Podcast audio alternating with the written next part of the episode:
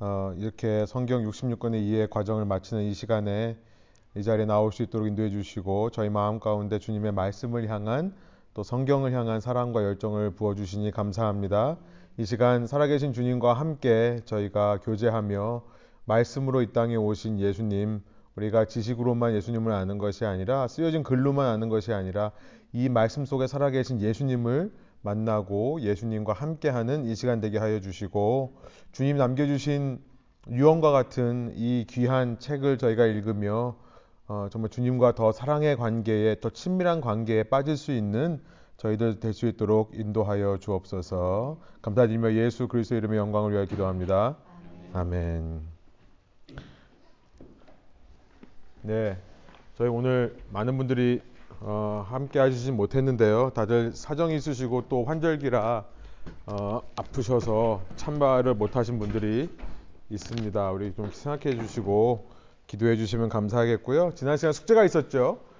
제가 오늘 시간 관계상 사실 숙제를 고업을 하면서 어, 다 이 바울의 중요 연도를 저희가 살펴봐야 되는데 시간 관계상 시간이 안 되니까요, 제가 좀 이따가 쉬는 시간에 답지를 나오신 분들에 한해서 제가 카톡으로 보내드리도록 하겠습니다. 그래서 해오신 거랑 한번 비교해 보시면서 맞춰보시면 좋을 것 같아요.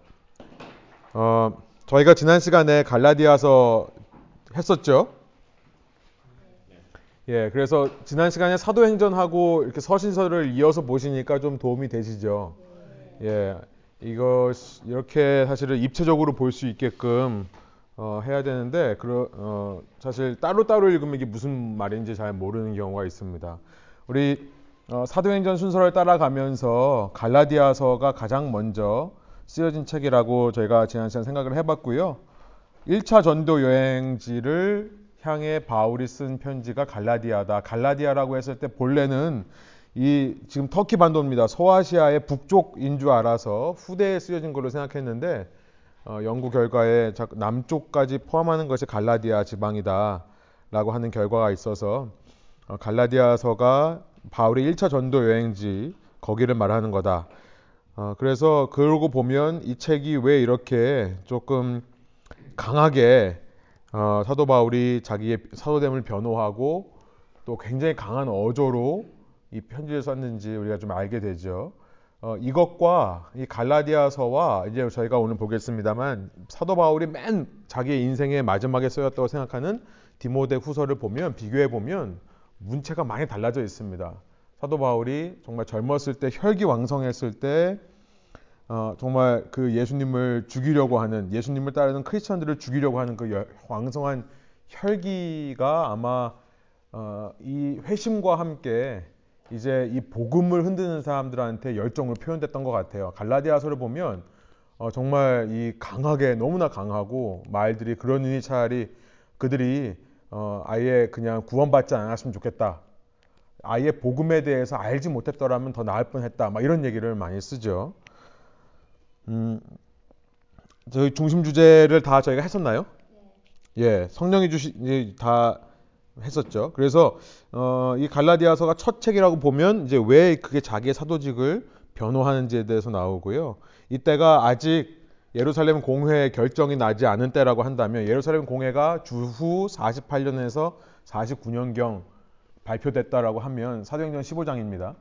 그러면 이 갈라디아서가 그 전 기록일 것이다. 왜냐하면 그 후의 기록이었다면 바울이 이렇게 예루살렘 공회에서 결정된 내용을 편지로 자세하게 쓸 필요 없이 그냥 우리가 이렇게 하지 않았냐라고만 하면 되는 거죠. 어, 율법에 따라서 할례를 먼저 받아야 된다라고 하는 그 할례주의자들, 율법주의자들을 경고하는 그런 책을 쓴 것이 갈라디아서입니다. 그래서 기록한 시기는 약 주후 사십팔 년경이 되지 않을까. 그 다음에 이제 데살로니가로 넘어가면요, 어, 원래는 데살로니가가 가장 먼저 쓰였다고 말하는 신학자들이 많이 있습니다. 그런데 이제 저희는 갈라디아서가 먼저라고 생각하기 때문에 데살로니가서가 두 번째로 기록된 책이다. 데살로니가 전서가 두 번째고 이제 후서가 세 번째가 되는 거죠. 기록 배경을 보시면, 우리가 데살로니가 하면 어, 그 저희가 이제 지난 시간 지도를 이렇게 그려봤는데, 여러분 한번 지도 그려보셨어요? 한번 이렇게 그려보시기 바랍니다. 그냥 이렇게 말도 안 되게 그려도 돼요. 네, 이렇게. 그래서 지중해가 있고, 어, 여기가 터키 반도고, 근데 이게 그리스 반도입니다. 그리스 반도의 북부를 마게도니아라고 한다. 마세도니아. 그 다음에 남부를 아가야라고 한다. 지난 시간 말씀드렸죠. 그런데 이 데살로니가라고 하는 곳은 바울이 이 차 전도여행을 하면서 여기 어, 드로아에서 드로아라는 곳에서 마게도니아 사람들이 손짓하는 환상을 보고 건너갔다고 했습니다. 그래서 처음에 빌립보 교회에 도착을 했었고, 그 다음에 도착한 곳이 데살로니가라는 테살로나이카 혹은 테살로니카라고 하는 이 도시입니다. 그러니까 우리가 데살로니가 전서하면 후서하면 바울의 몇 차 전도 여행이라고 우리가 생각하시면 되죠. 예, 일 차 전도 여행은 터키 지역만 하고 돌아갔고 갈라디아 지역을 하고 돌아갔고, 이 차는 거기서 넘어서 마게도니아로 갔으니까 빈칸은 사도 바울의 이 차 전도 여행 중 아, 주후 사십구 년에서 오십일 년경입니다. 그리고 어디서 쓰여졌는가? 어, 이렇게 빌립보 교회에서 루디아라는 여자를 만나서 교회가 개척이 되고요. 그 다음에 어, 내려가서 데살로니가로 내려가게 되는데, 데살로니가에서 머문 시간은 딱 삼 주라고 말씀드렸습니다. 삼 주 만에 유대인들이 쫓아와가지고 바울이 복음을 전하지 못하게 하니까, 왜냐하면 바울의 복음은요 할례가 필요 없다고 얘기하는 거기 때문에요. 그러니까 이제 쫓겨나서 그 다음에 간 곳이 이제 아테네라고 하는 이 아가야 쪽으로 내려갑니다. 근데 어, 그러면서 본인은 쫓겨나오지만 자기의 함께 동행하는 실라와 디모데, 실라와 디모데가 이 차 전도여행을 시작하면서 픽업이 되죠. 그 말씀드렸죠. 어, 실라와 디모데를 이 데살로니가 근처의 베레아라는 곳에 두고 거기서 교회를 관리하게 합니다. 나는 비록 쫓겨서 어, 여기가 이렇게 이렇게 생긴 게 아니라 사실은 이렇게 옆으로 생겼죠. 그래서 빌립보가 여기 있고 데살로니가가 밑에 있습니다. 원래는요. 이렇게까지 남부 아닌데 그 옆에 있는 베레아라고 하는 곳에 어, 디모데와 어, 이 신라를 두고 교회를 계속해서 관리하도록 합니다. 데살로니가에 삼 주 동안만 머물러서 제대로 같이 가르치지 못했던 그 교회를 네가 좀 어, 관리해라. 그 다음에 사도 바울은 아데네를 거쳐서 에이튼 여기를 거쳐서 이제 아가야의 어, 고린도로 들어갑니다.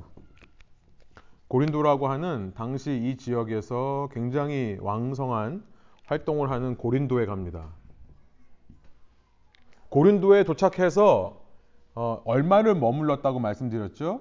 이 차 전도여행 중에 가장 긴 시간, 이 차 전도여행이 한 삼 년간 진행됐다고 한다면 사십구 년부터 오십일 년까지요. 그러면 거기에 한 반 정도가 되는 일 년 육 개월, 십팔 개월을 여기서 머뭅니다.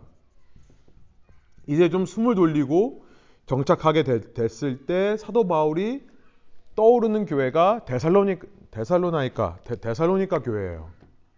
그때 삼 주밖에 복음 전하지 못했던 그 교회를 생각하면서 고린도에서부터 그 교회를 향해 쓴 편지가 데살로니가 전서, 후서로 저희에게 전해지는 겁니다.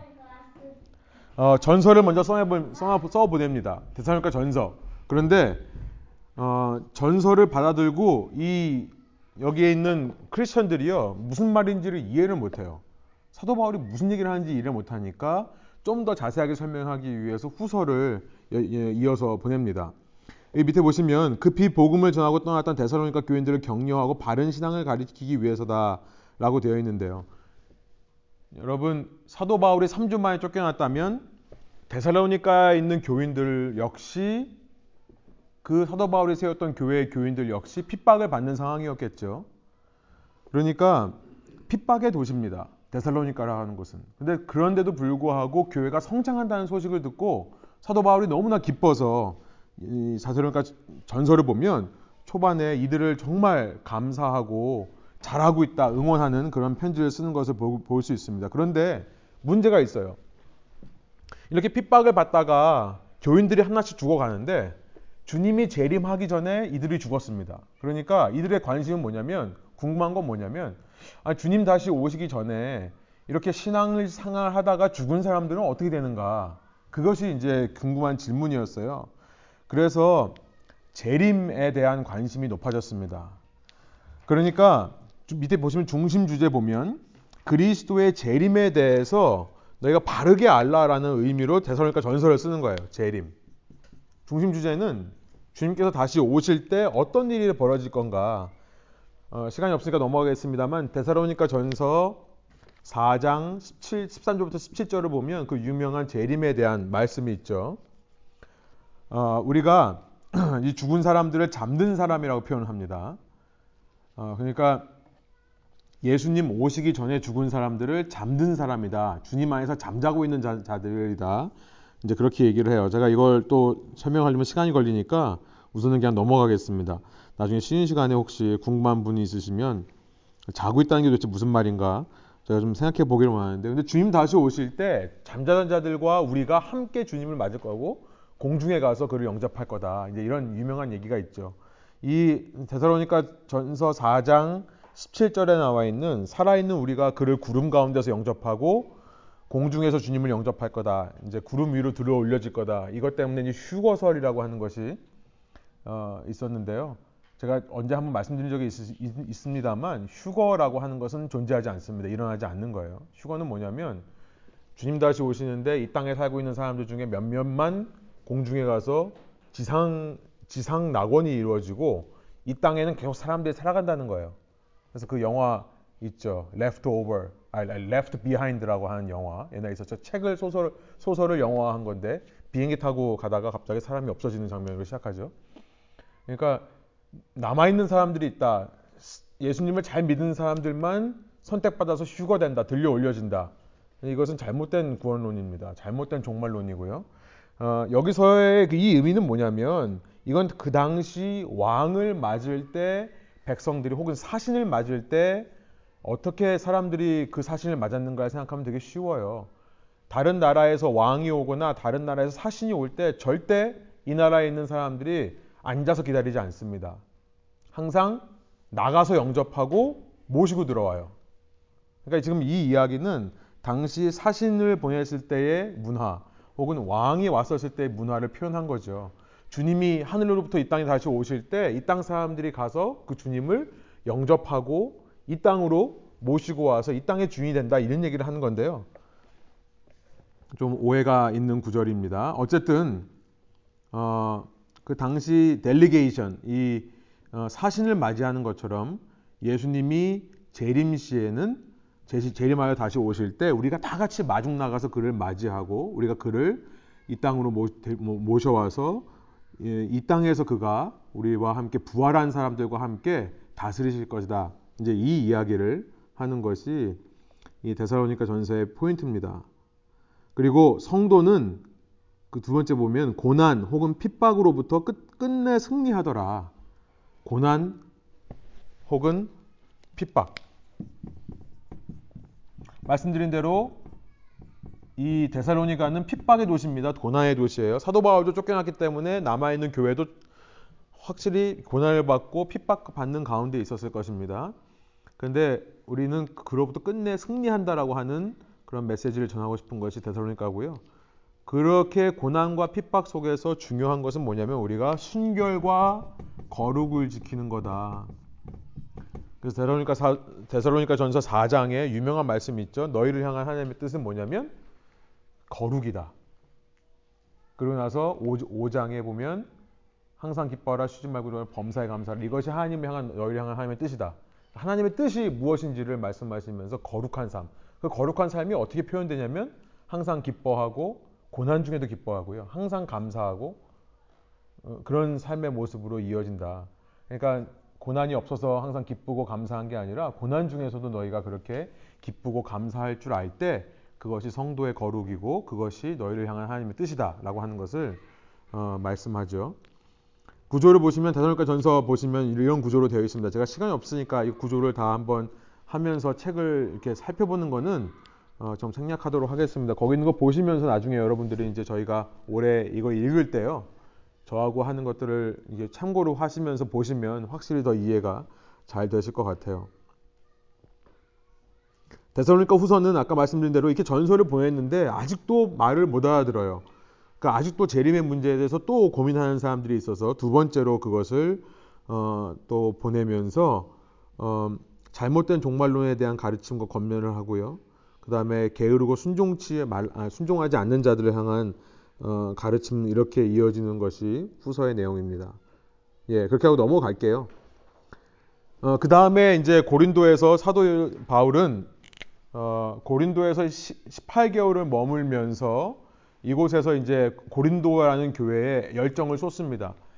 어, 이 차 전도 여행에서 가장 중요한 곳이 고린도예요. 이 2차 전도 여행 일 년 팔 개월을, 아, 일 년 육 개월을 머무고 난 다음에 어, 이제 여기서부터 다시 돌아오죠. 고린도에 갔었을 때 어, 로마로부터 쫓겨온 누구를 만난다고 그랬죠? 여기서 브리스길라와 아굴라. 원래는 이제 순서가 아굴라와 브리스길라 이렇게 되어 있습니다. 당시 유대인의 어, 표현대로 남자가 항상 먼저 나와요. 여자가 먼저 나온 적이 없어요. 그래서 처음에 고린도에서 만날 때는 아굴라와 브리스길라. 브리스길라가 여, 아내고 아굴라가 남편이거든요. 근데 이제 보시면 알겠습니다만 후에 가면 순서가 바뀌어 있죠. 브리스길라와 아굴라. 그래서 이제 많은 사람들이 아, 아마 어, 고린도 교회 혹은 나중에 이제 로마 교회로 이들이 다시 돌아가게 되는데요. 고린도 교회와 로마 교회에서 아마 브리스길라 아내가 더 많이 사역을 했을 거다라고 추정을 합니다. 나중에 순서가 바뀌어 있기 때문에요. 아무튼 어, 이 아굴라와 브리스길라를 만나죠. 그래서 함께 아고라라고 하는 시장에서 텐트 메이킹 하는 그런 어, 지금으로 말하면 바이 보케이셔널, 두 가지의 이 사, 소명을 가지고 하는 그 사역을 한다고 했습니다. 사도행전 십팔 장 삼 절에 나와 있어요. 어, 여기서 교회가 개척되는데요. 이후에 이제 바울은 여기다가 브리스길라와 아굴라를, 아굴라와 브리스길라를 남겨두고 이제 왔던 길, 어, 왔던 길이 아니죠. 여기서 배를 타고 소아시아의 에베소를 거쳐서 어, 이제 원래 왔던 어, 곳으로 돌아가게 됩니다. 어, 아, 안디옥으로 와서 본인이 원래 처음에 출발했던 시리아의 안디옥, 안디옥으로 돌아와서 다시 예루살렘으로 내려간다, 그 말씀을 드렸어요. 예루살렘으로. 이래서 이 차 전도 여행이 끝이 납니다. 그래서 돌아가는 길에 에베소라고 하는 터키에 어, 이 아가야 지방의 중심 도시가 고린도라고 한다면 터키의 중심 도시는 에베소라고 볼 수 있습니다. 에베소라고 하는 항구 도시죠. 굉장히 어, 활성화되어 있는 그 도시에 들어갔는데 어, 거기서 어, 이 복음을 전해달라고 하는, 우리에게 좀 가르침을 달라고 하는 필요성을 느껴요. 그래서 내가 이제 금방 다시 오겠다라고 하고 우선은 돌아갑니다. 어, 그동안에 이 고린도에는 이 아볼로라는 사람이 나타나요. 아볼로라는 사람은 굉장히 말을 잘하는 웅변가고, 말 지금으로 하면 부흥 강사식으로, 이게 순회 강사식으로 돌아다니면서 말을 잘하는 사람인데, 세례 요한의 가르침만을 알지 예수님의 이 세례에 대해서는, 성령 세례에 대해서는 몰라요. 그래서 여기 남아있는 아굴라와 브리스길라가 그를 가르쳐서 이제 예수 그리스도의 복음을 전하게 합니다. 그래서 사역자를 세워요. 그랬더니 이 고린도 교회 안에 희한하게도 사도 바울을 더 좋아하는 사람이 있는가 하면 또 아볼로를 좋아하는 사람들이 생깁니다. 그래서 파가 나뉘어요. 교회 안에 누가 누굴 더 좋아하고, 아, 우리는 개척한 우리 바울, 사도 바울 편이다. 아니다, 걔는 말도 잘 못해요. 나중에 보면 말도 능하지 못한다고 얘기를 하죠. 어, 말도 못하겠는데 정말 설교 잘하는 이, 아, 이 아볼로가 정말 바른 사람이다, 이래가지고 파가 나뉘는 일들이 이제 일어나기 시작합니다.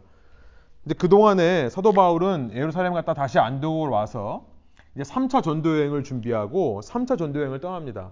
삼 차 전도여행을 떠날 때 말씀드렸듯이 에베소에 약속을 했기 때문에 에베소에서 가장 오랜 시간을 머문다고 했습니다. 삼 차 전도여행은 주후 오십이 년서부터 이제 오십일 년에 어, 이 차 전도여행이 사십구에서 오십일 년도에 끝난다고 그러면은 바로 준비해서 오십칠 년까지 어, 한 육 년, 오 년에서 육 년의 시간을 보내는데, 육 년이라고 한다면 외우기 쉽죠. 이 차 전도여행은 삼 년이었는데 삼 년의 반인 일 년 반을 고린도에서 했고요. 삼 차 전도여행은 육 년을 했는데 육 년의 반인 삼 년이라고 하는 시간을 이 에베소에서 보냅니다. 에베소에 가서 거기에 두란노 서원이라는 것을 만들어서 그 회당을, 그 두란노 서원에서 사람들을 모아놓고 복음을 가르치는 일을 삼 년 동안 합니다. 사도행전 십구 장 구 절부터 십 절에 나와 있는 문제예요. 그런데 아까도 말씀드렸지만 고린도 교회에 이렇게 사도 바울과 아볼로 이렇게 또 나는 아니 둘 다 필요 없다. 나는 아볼로도 아니고 사도 바울도 아니고 나는 그리스도파다. 이렇게 교회 안에 아볼로파, 사도 바울파, 그리스도파 파가 나였다는 소식을 전해 듣습니다. 이 고린도 교회에서요. 그러니까 에베소에서 삼 년 동안 사역하면서 이 고린도 교회를 향해 편지를 쓰는 것이 이제 고린도 전서의 전서예요. 그러니까 고린도 전전서라는 게 있어요. 고린도 전서 전에 있는 편지. 그래서 고린도 전서 여러분 성경 있으시면 성경 안 가져오셨나요 혹시? 가져오셨으면은 고린도 전서 오 장 구 절을 한번 찾아보세요.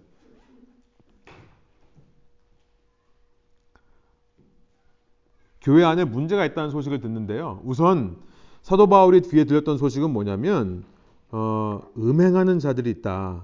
성적 타락과 음행이 있다는 얘기를 듣습니다. 고린도전서 오 장 구 절이 세 번역으로 보면 이렇습니다. 내 편지에서 음행하는 사람들과 사귀지 말라고 여러분에게 썼습니다. 그러니까 이 고린도전서 전에 한 편지를 보내는, 보내는 거예요. 에베소에서. 그런데 그럼에도 불구하고 성적 타락과 이 음행의 문제는 그치지 않을 뿐더러 그들 사이에 있는 분열의 문제까지도 이제 들리기 시작합니다. 그렇게 파가 나뉜 거죠. 그래서 바울이 그들에게 어 이제 편지를 보내는 이야기가 고린도 전서입니다. 고린도 전서 칠 장 일 절에 보면 너희가 나에게 보내준 그 문제들에 대해서 내가 이렇게 답한다 라고 되어 있어요. 그래서 어 이 고린도 전서의 기록 배경을 이제 좀 아시겠죠. 사도 바울의 삼 차 전도 여행 중입니다. 삼 차 전도 여행이고 아마 날짜는 대략 추정하건대 어, 주후 오십삼 년에서 오십사 년경으로 보여집니다. 에베소에서 삼 년 동안 머무는 시간 중에 오십삼 년, 오십사 년경으로 보여져요. 그래서 장소는 에베소에서. 정리가 되시죠? 어, 기록 배경은 고린도 교회의 타락과 분열이 있다는 얘기를 듣고 이 편지를 쓰게 됩니다. 제가 설명드렸던 그런 부분이에요. 성적 타락뿐만 아니라 파가 나는 분열. 그래서 이 편지를 고린도 전서를 뭐라고 얘기하냐면 책망의 편지라고 해요. Letter of Correction. 책망의 편지다라고 어, 이야기를 합니다. 저희가 만약에 파이널 이그제임 본다면 기말고사를 본다면 다음 중에서 사도 바울이 쓴 편지 중에 책망의 편지로 불리는 것은 일 번 네, 이렇게 나옵니다. 아 정말 시험 보고 싶은데 창세기서부터 예 재밌겠죠. 예 다음부터는 좀 시험 볼까요? 하여튼 예 책망의 편지라고 불려지는 것이 어, 그렇습니다. 중심 주제를 보시면 어, 십자가에 달린 그리스도만이 참 복음이며 하나님의 지혜라고 하는 것을 이 고린도전서가 이야기한다는 것. 십자가에 달린 그리스도만이 참된 지혜다. 결국 분열하고 이게 말을 안 듣는 사람들 혹은 분열하는 사람들의 특징은 뭐냐면 내가 똑똑한 거잖아요. 근데 정말 지혜는 뭐냐면 십자가에 달린 그리스도만이 참 복음이며 하나님의 지혜다라는 것을 고린도전서를 통해서 얘기하고요. 그 다음에 이제 어 이들이 물어왔던 여러 가지 질문이 있습니다. 아마 정리를 해보면 약 열한 개의 주제라고 볼 수 있어요. 뭐 결혼에 대해서, 성적 타락에 대해서, 소송하는 것에 대해서, 성찬을 어떻게 하는 거며 뭐 이런 얘기들이 쭉 있습니다. 그런데 한 열한 개의 주제에 대해서 어, 그 그리스도인의 삶의 방식과 성령 충만한 삶의 실제를 얘기합니다. 혹은 실천. 그러니까 성령 충만한 삶이 그냥 어떤 개념적으로만 성령 충만한 그런 게 아니라 실제 성령 충만한 삶은 이런 이런 문제들을 이렇게 이렇게 해결한다라고 하는 실제적인 가르침을 굉장히 프랙티컬한 어드바이스를 주는 책이 고린도전서예요. 그러면서 그리스도인의 부활에 대해서도 얘기를 하죠. 그래서 고린도전서 십오 장 같은 경우에는, 고린도전서 십육 장까지 있는데 십오 장 같은 경우에는 부활장으로 굉장히 유명합니다. 구조를 보시면 이렇게 어, 구조가 되어 있고요. 음, 네, 제가 좀 이렇게 보시면은 하나님의 지혜에 대해서 먼저 얘기를 하고, 우리가 정말 하나님 앞에서 지혜로운 사람이 아니다. 우리는 봐라, 우리 중에 정말 지혜롭지 않은 무식한 사람들이 많지 않냐. 정말 변변치 않은 사람들이 있지 않냐. 사실 고린도 교회 사람들이 이 얘기 들으면, 아니 나 그래도 교육 많이, 이 고린도라고 하는 정말 그리스 로마 문명에 찬란한 꽃을 피운 도시에서 나는 정말 잘 나가고, 말하자면 난 도시 사람이고 교육받은 사람이라고 얘기할 건데요. 일부러 그런 얘기를 하는 거죠. 우리 중에 지혜로운 자가 없다. 근데 하나님께서는 세상의 어리석은 것, 세상의 미련한 것을 택하셔서 세상에서 지혜롭다는 사람들 부끄럽게 하신다. 이제 이런 얘기로 시작하잖아요. 그리고 그 십자가라고 하는 것은 그렇게 멸망할 자들, 스스로 지혜 있다 하는 자들에게는 어리석은 거지만 우리에게는, 구원받은 사람들에게는 이것은 하나님의 능력이다 라고 이야기를 하면서 시작합니다. 그래서 음행과 고소하는 것에 대해서 얘기하고요. 결혼과 이혼에 대해서 얘기하고요. 처녀와 과부에 대해서 얘기하고요. 우상에 드려진 재물. 이 고린도라고 하는 도시는 아주 이 그리스 로마 문명, 특히 그리스 문명, 이 로마라고 하는 나라는 이전에 그리스의 모든 철학과 문화를 다 흡수하죠. 그래서 그냥 로마 문명하라고 안 그러고 그리스 로마. 이, 이 상식적으로 보면 이것은 그레코 로만 월드라고 합니다.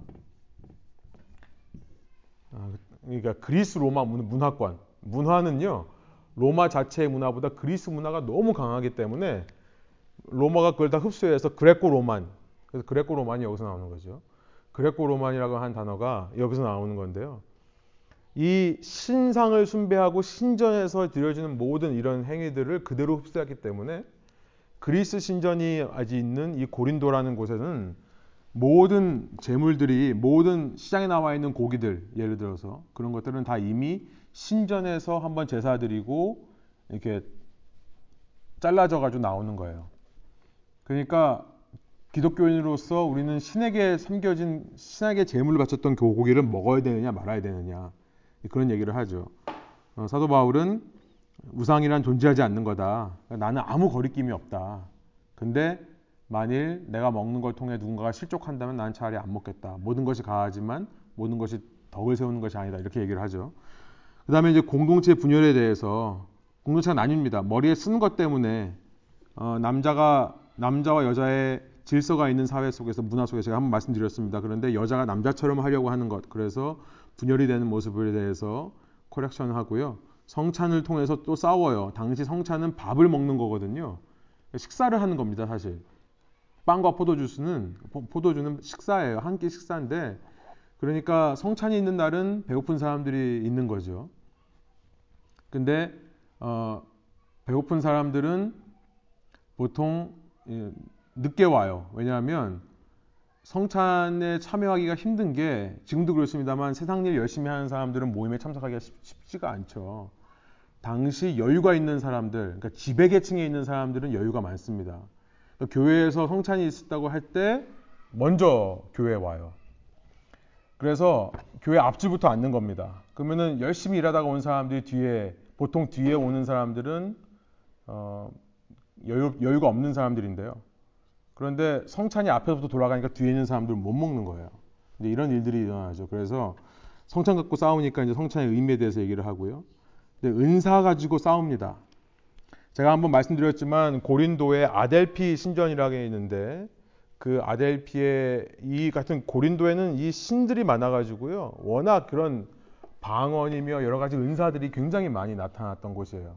치유의 은사, 방언의 은사, 통역의 은사, 이런 것들이 굉장히 많은 도시입니다. 그런데 이런 도시에 있다 보니까 고린도 교회 교인들도 굉장히 은사를 가지고 서로 우열을 가리고 했던 것들이 있어요. 그래서 은사를 정리해주는, 그러면서 제일 중요한 것은 사랑이다. 우리가 여러 가지 방언할 수 있고 여러 가지 은사를 할 수 있지만 제일 좋은 것은 사랑이라고 얘기를 하는 거죠.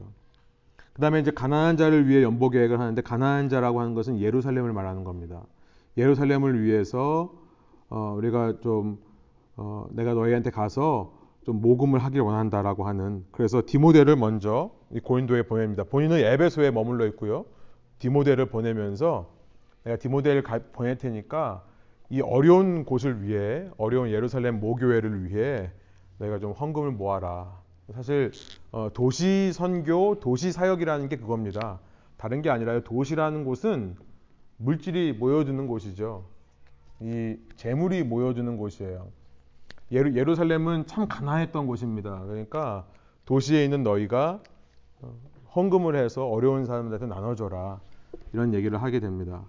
어, 그렇게 이 얘기 편지를 써 보내고 나서요, 이 에베소에는 굉장히 부흥이 있었어요. 사도 바울이 있던 에베소는 삼 년 동안 말씀을 가르치면서, 말씀드렸지만 여기 이제 아데미 신의 신전이 있는데, 아데미 신. 근데 아데미 여신상을 파는 사람들이 장사가 안 될 정도로 어, 마술을 부리던 사람들이 다 마술책을 태우고요. 그다음에 장사가 안 될 정도로 부흥이 있다 보니까 거기에서 이제 라이엇, 소요가 일어났다고 했습니다. 소요가 일어나서 사도 바울이 더 이상 에베소에 있지 못하고 여기서 쫓겨서 마게도니아 지방으로 올라가요. 마게도니아 지방으로 올라가는데 어, 이때 아마도 사도 바울이 잠깐 고린도 교회를 방문했던 것 같습니다. 마게도니아에, 이게 성경에는 안 나와 있는데 이제 어떻게 우리가 그걸 알게 되냐면 어, 이제 마게도니아로 갔다는 것은 사도행전 십구 장 이십이 절에 나오는데, 고린도 이 전서를 보면, 아 죄송합니다. 고린도 후서를 보면 칠 장 오 절부터 칠 절을 보면 어, 내가 그때 어,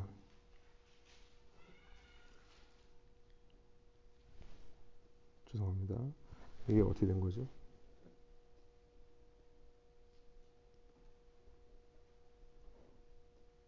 예, 고린도후서 칠 장 아, 칠 장 오 절부터 칠 절의 내용을 가만히 살펴보면 마치 이 사도 바울이 고린도 교회에게 이 아, 마게도니아에 이르렀을 때 잠깐 갔다 왔다라고 되어 있는 것을 인상을 받을 수가 있어요. 그러니까 정확하게 갔다 왔다라고는 얘기는 안 했는데, 갔다 오고 나서 우리가 너무나 어, 이 시리에 빠져 있다.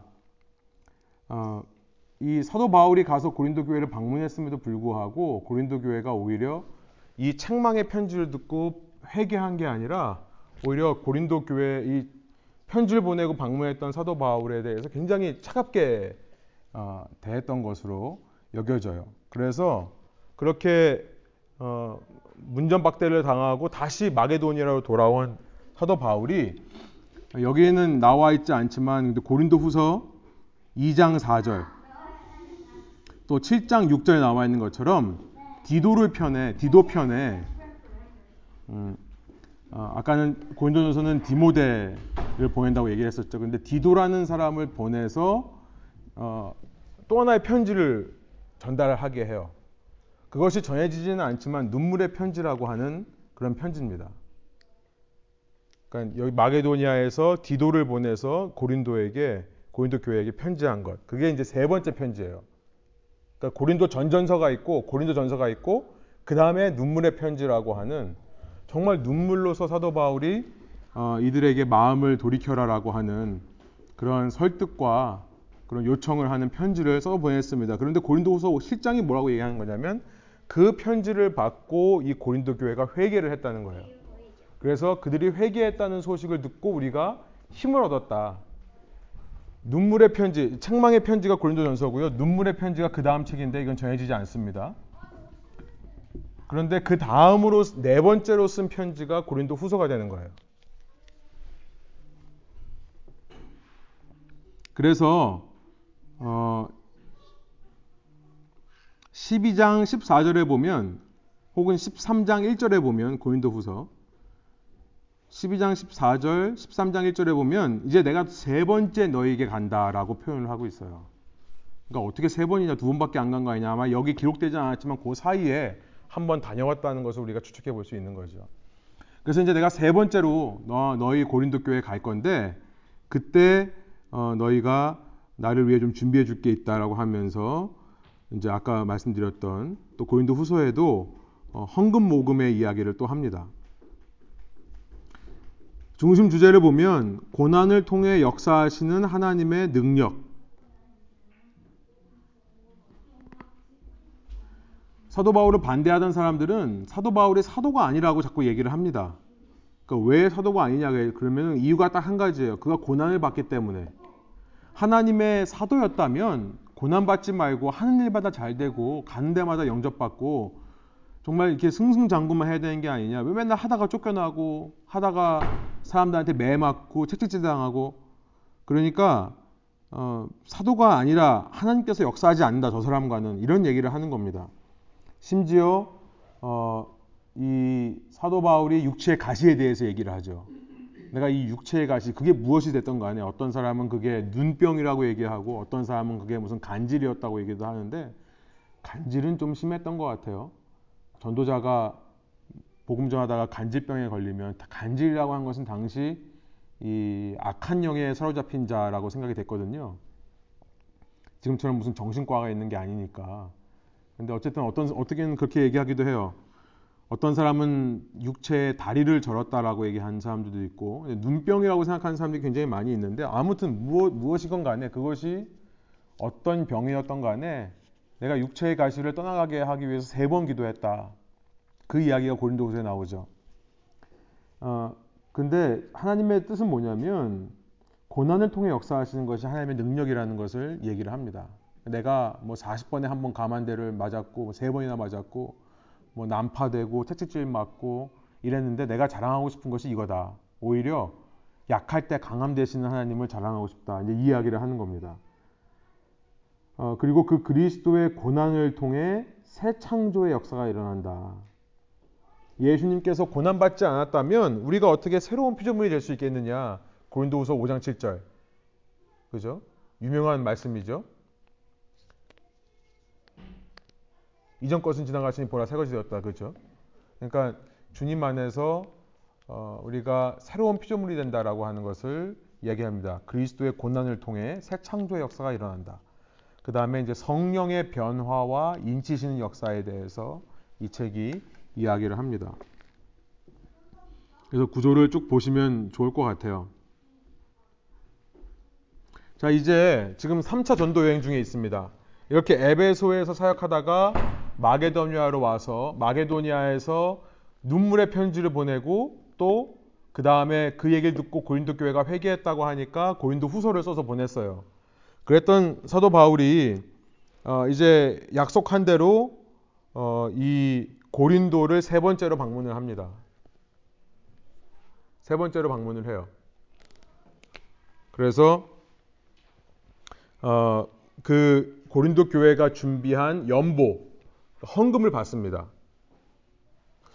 어 사도행전 이십 장 이 절부터 삼 절에 이렇게 나와 있어요. 소동이 굳힌, 굳힌 후에 이 에베소에서 소동이 그친 후에 바울은 제자들을 불러오게 해서 그들을 격려한 뒤에 작별 인사를 하고 마게도니아로 떠났다. 바울은 그곳에 여러 지방을 거쳐가면서 여러 가지 말로 제자들을 격려하고 그리스에 이르렀다. 이 그리스라고 하는 곳이 이제 고린도 지역입니다. 거기서 그는 석 달을 지냈다. 바울은 배로 시리아로 가려고 하는데 유대 사람들이 그를 해치려는 음모를 꾸몄으므로 그는 마게도니아를 거쳐서 돌아가기로 작정했다. 이 그리스에 왔다, 이 고린도에 온 것으로 우리가 이해할 수 있습니다. 그런데 여기서 석 달을 지내면서 사역, 이제 이 헌금을 받았는데 어, 어, 여기 보면 사도행전 이십 장 십육 절에 보면 다시 마게도니아를 거쳐서 돌아가려고 그래요. 예루살렘으로. 어, 아시아에서 시간을 허비하지 않으려고 에베소에 들르지 않습니다. 삼 차 전도여행을 하는데 에베소에 들르지 않고 밀레도라고 하는 밀레도에서 바로 배를 타고 가려고 그래요. 그래서 밀레도에서 에베소 장로들을 초청하죠. 여기 항구 도시예요. 밀레도라고 하는. 그러니까 왜 이렇게 무리하게 갑자기 빨리 돌아가려고 하는가? 여기 보면은 오순절 전까지 예루살렘에 도착하려고 서둘렀다라고 사도행전 이십 장 십육 절에 나와 있습니다. 어, 이 당시 돈인 헌금이라고 하는 것은 현물이에요. 지금처럼 뭐 책을 끊어줄 수 있는 것도 아니고, 어, 당시 어, 이 화폐, 만약에 동전이었다 그러면 은동전이건 구리동전이건 혹은 금동전이건 간에 동전으로 주는 겁니다. 그러니까 그것은 굉장히 위험하죠. 갖고 다니면서 누가 뺏어가면 끝나는 거예요. 그러니까 사도 바울은 빨리 이 어, 모금된 금액을 가난한 예루살렘 교회에 전달해 주기 위해서 어, 돌아갑니다. 원래는 여기서 고린도에서 멈추지 않고 여기서 로마로 가려고 그랬어요. 브리스길라와 아굴라가 지금 가 있는 그 로마까지 가서 거기서 사역하고 돌아가려고 했는데요. 어, 자기의 동족인 유대인들을 위해 음, 나는 못 간다. 나는 가지 못한다. 그런 얘기를 하죠. 나는 사실 우리 동족이 가장 내 눈에 밟힌다. 어, 로마서 구 장인가요? 그 이야기를 씁니다. 그러니까 사실은 나는 우리 무엇보다 우리 동족들이 하나님의 은혜로 구원받기를 원한다. 그런다. 그렇다고 해서 원가지를 하나님께서 아끼시지는 않는다. 원가지에서 열매를 맺지 못하면 이 접붙인 가지를 통해서도 열매를 맺는다. 그러니까 이방인의 충만한 수가 들어오기까지 더러는 완악하게 된다. 이제 로마서 십일 장에서 그 얘기를 하잖아요. 그러니까 어, 사도 바울은 먼저 자기 동족을 바라, 바라보는 마음이 있지만, 그러나 고린도에 가 있는 이 고린도라고는 이방 도시에 있는 교회를 위해 어, 이 유대인의 율법을 넘어선 새로운 의의가 되시는 그리스도에 대해서 소개를 하는 편지를 씁니다. 그러니까 이 고린도에서 돌아가면서 로마를 향해 쓴 편지가 로마서예요. 그래서 로마서를 보시면 사울의 사도 바울의 사도 바, 사울이 아니라 사도 바울의 삼 차 전도 여행 중 주후 이제 마지막 해입니다. 오십칠 년경. 이때 오십칠 년경에 로마를 향해 쓴 편지, 쓴 편지가 로마서고요. 고린도에서 썼습니다. 본래 로마로 가려던 계획이 변경되어서 예루살렘으로 돌아가게 되었기 때문에 이걸 쓴 거죠. 근데 이 어, 로마라고 하는 곳은 사도 바울이 한 번도 밟아보지 않은 땅이에요. 이때까지. 그러니까 어떤 사람들이 있는지 몰라요. 어, 그전에는 자신들, 자기가 사역했던 곳을 보내는 겁니다. 에베소에서 고린도서를 써보내고, 고린도에서 데살로니가서를 써보내고, 내가 거쳐왔던 사람들, 내가 생각하면 얼굴이 떠오르는 사람들, 그 사람들을 향해 썼으니까 사실은 복음이라고 하는 것을 체계적으로 신학적으로 정리할 필요를 못 느꼈죠. 그런데 전혀 모르는 사람들을 향해 편지를 쓰다 보니까 이 복음을 굉장히 객관적으로 신학적으로 정리해서 쓰게 됩니다. 그래서 너무나 감사한, 지금 저희에게는 너무나 감사한 로마서라고 하는 바울 신학이 담겨있는 책이 쓰여져요. 밑에 보시면 세 번째 보시면 바울의 복음에 대한 이해, 가로 열고 바울 신학입니다. 만일 자기가 모르는 사람들을 위해서 편지를 쓰지 않았다면 이렇게 객관, 예수님의 복음에 대해서 객관적으로 쓸 수 있는 책이 아마 나오지 않았을 거라는 생각이 들어요. 참 하나님 참 역사가 신기하시죠. 인간의 의도와 다른 방향으로 이끄시면서 인간이 생각하지 못한 것보다 훨씬 더 위대한 결과들을 만들어내시는 게 하나님의 이 역사입니다. 그러니까 우리 뜻이 좌절되고요. 우리 뜻대로 이루어지지 않을 때 우리는 자꾸 이렇게 실망하기가 쉽거든요. 그런데 이 bird's eye view라고 하죠. 새 높은 새가 더 멀리 보고 이렇게 더 어, 많이 볼 수 있듯이 하나님의 시각으로 보면 볼 수 있다면 사실 내가 원하는 일들이 이루어지지 않은 것이 오히려 더 우리에게 감사가 될 수 있는 그런 일들이 참 많이 있습니다. 로마서를 볼 때마다 그런 생각이 들어요. 어, 정말 바울이 자기 뜻대로 여행을 했다 그러면은 탄생하지 않았을 이 책. 근데 지금 저희는 복음의 정수다 라고 부르는 책이 로마서죠. 어, 또 이 기록하는 배경을 보면 피비라고 하는 베베라고 되어 있는데요. 피비라는 여인을 추천하기 위해서 또 씁니다. 로마 교인에게 내가 피비라고 하는 자매를 보내는데 이 자매로서 하나님 사역을 너무나 잘할 수 있는 사람이니까 내가 가면 잘 받아줘라. 어, 그리고 마지막 다섯 번째는 스페인을 위한 선교 전략 그래서 로마서 십오 장 마지막에 보면 내가 너희를 근거지로 해서 스페인까지 가기를 원한다라는 얘기를 어, 비칩니다. 근데 당시 스페인이라고 하는 곳은 여기 어딘가 있겠죠. 어, 이 유럽 사람들이 생각하는 땅끝이었어요. 실제로 신대륙 발견이 일어나기 전까지만 해도 사람들이 어, 여기서 배, 여기서 여기는 이제 바다가 있다가 낭떠러지라고 생각했죠. 여기서 바다에서 더 나가면 거의 끝이라고 생각을 했습니다. 그래서 낭떠러지에 떨어진다. 고대 사람들은 그렇게 생각했는데요. 그 땅끝까지 가려고 하는 어, 사도 바울의 마음, 그래서 그곳으로 가기 위해 로마라고 하는 도시를 베이스 캠프로 삼아서 가려고 하는 그 계획을 이야기를 합니다. 어,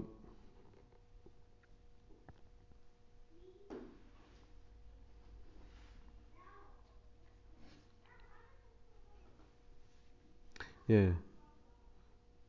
중심 주제를 보시면 오직 믿음으로 구원받는다.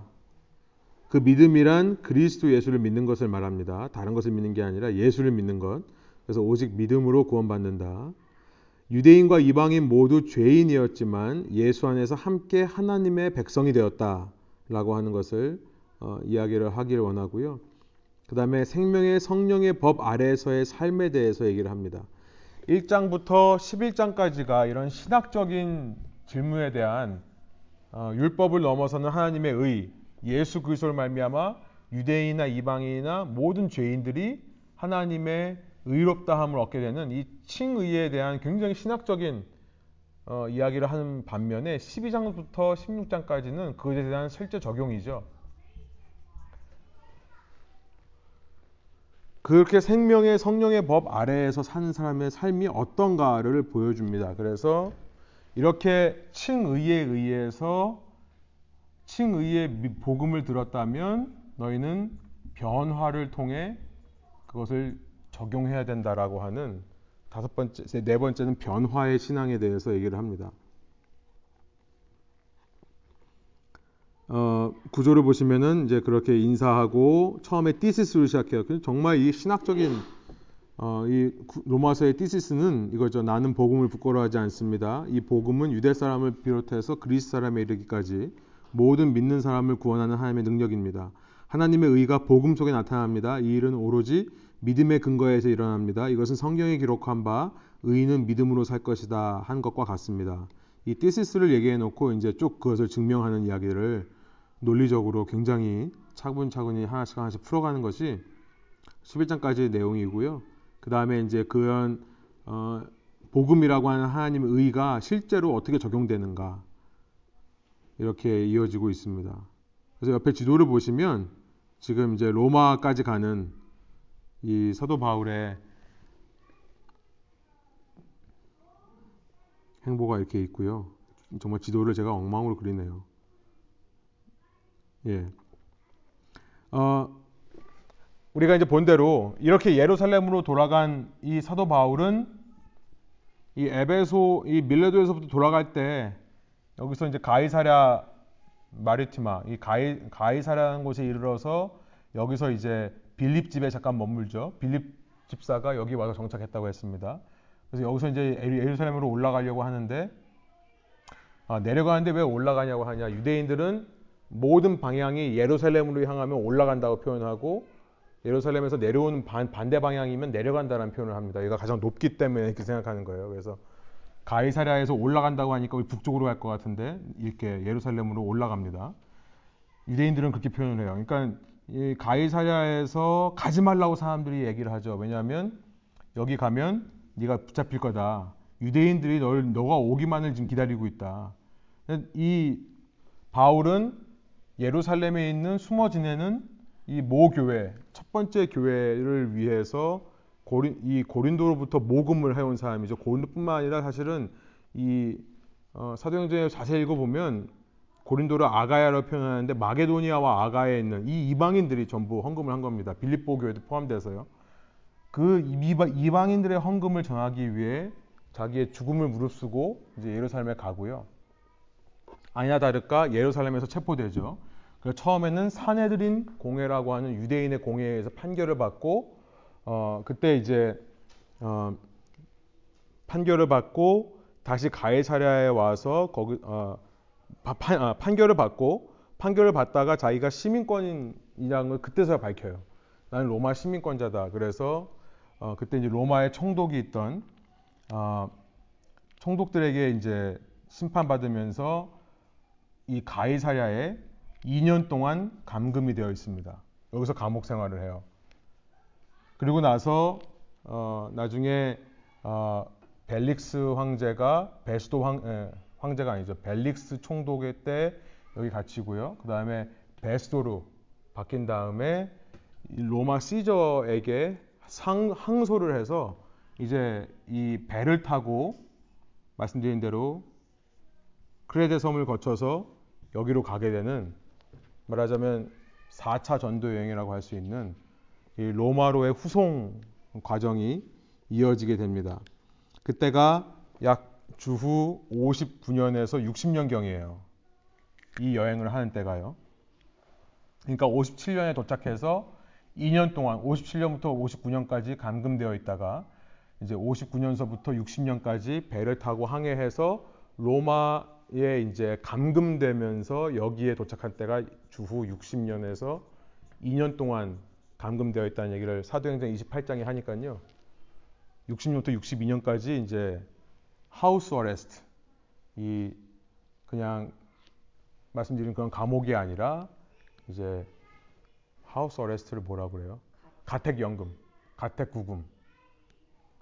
예, 그래서 집에 갇혀 있는 이 시간을 보내면서 아마 이때 이제 우리가 어, 옥중서신이라고 하는 프리즌 에피슬이라고 하는 에빌골빌 이 네 권, 에빌골빌이라고 하는 네 권의 책을 썼을 거다 이렇게 추정을 합니다.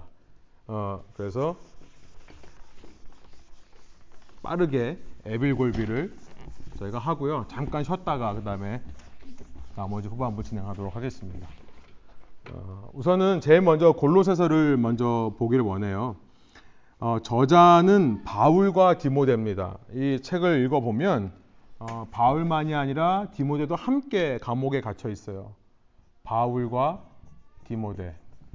그래서 바울과 디모데가 어, 이 골로새에 있는 교회에 편지한다라고 되어 있습니다. 거기 지도를 보시면 사도 바울이 골로새를 간 적이 있을까요? 없을까요? 네? 아닙니다.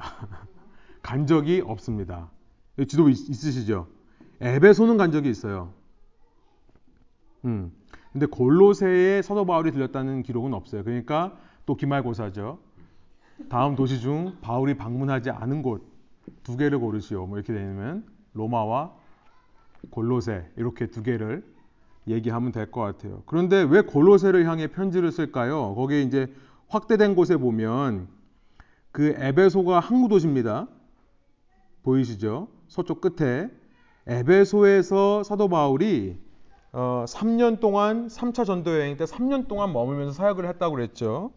그런데 어, 그때 보면 음, 얘가 어디로 갔냐? 사도행전 십구 장 십 절 사도행전 십구 장 십 절에 보면 그렇게 에베소에서 삼 차 전도 여행을 하면서 삼 년 동안 사역을 하는 바울의 모습을 기록하면서 이렇게 합니다. 아시아에 사는 사람들은 유대 사람이나 그리스 사람이나 모두 주님의 말씀을 듣게 되었다. 이때 그러니까 이 에베소에서 이 아시아에 있는 많은 사람들이 믿게 되었습니다. 그런데 그 중에 한 사람이 에바브라라고 하는 사람이에요. 에바브라. 밑에 보시면 에바브라가 있습니다. 그죠? 이 에바브라가 굉장히 중요한 인물이에요. 이 에바브라라는 사람이 복음을 듣고 변화돼서 이 사람의 자기의 고향인 골로새로 들어가게 됩니다. 에베소에 나와서 복음을 접한 이 사람이 고향으로 돌아가서 골로새의 교회를 개척한 것이 골로새 교회예요. 골로새서 일 장 칠 절에 나와 있습니다. 골로새서 일 장 칠 절을 세 번 읽고 읽어보면 이렇게 되어 있어요. 여러분은 하나님의 은혜를 우리와 함께 종이 된 사랑하는 에바브라에게서 배웠습니다. 이렇게 되어 있어요. 골로새 교회를 향해 편지를 하면서 당신들은 에바브라를 통해서 이렇게 복음을 듣게 되었다. 에바브라가 교회 개척자죠. 그는 여러분을 위하여 일하는 그리스도의 신실한 일꾼이요 성령 안에서 여러분의 사랑을 우리에게 알려준 사람입니다. 그러니까 사도 바울은 본인이 가지는 않았지만 본인의 복음을 듣고 가서 교회가 개척됐다는 소식을 듣고 그 골로새 교회에 편지를 하는 것이 골로새 교회입니다. 아, 신학자들이 아마 옥중서신 중에 가장 먼저 쓰여진 것이 골로새일 거다라고 추측을 합니다. 음, 이 어, 에바브라라고 하는 사람은 골로새뿐만 아니라 골로새서 사 장 십삼 절을 보면요, 이 히에라폴리스라고 하는 곳, 라고디, 아, 라오디게아, 라오데시아라고 하는 이곳, 여기 지도를 보시면 골로새 위로 히에라폴리스가 있고 라오디시아가 있죠. 이제 이제 라이코스 리버가 있는데 이 히에라폴리스는 온천으로 유명한 곳입니다. 그리고 라오디게아, 라오디시아는 이 물이 아주 차고 시원하기로 유명, 계곡으로 유명한데요. 아, 죄송합니다. 골로새가요. 골로새가 물이 물이 차고 이 계곡으로 유명한 곳이죠. 이제 라오디게아에게 나중에 계시록에서 편지하면서 너는 덥든지 차든지 뜨겁든지 차든지 하라. 이 라오디게아에 있는 사람들이 딱 알아듣는 말로 하는 거죠. 뜨거운 곳은 히에라폴리스의 그 유명한 온천들, 골로새는 정말 시원한 곳, 이렇게 딱 알아듣게 얘기를 하는 거죠. 아무튼 이 세 도시가 트라이 시리처럼 함께 이렇게 있는 시리입니다. 그래서 이 세 곳에 모두 이 에바브라라는 사람이 복음을 전했다는 기록이 사 장 십삼 절에 나와 있습니다. 후에 이제 보면 골로새서 일 장 팔 절을 보면 어, 성령 안에서 여러분의 사랑을 알려줬다. 그러니까 후에 사도 바울이 여기 로마에 갇혀 있을 때 이 에바브라라는 사람도 아마 감옥으로 후송되었던 모양이에요. 그래서 그 감옥에 있을 때 바울과 함께 생활하면서 자기가 개척했던 교회에 대한 소식을 듣습니다.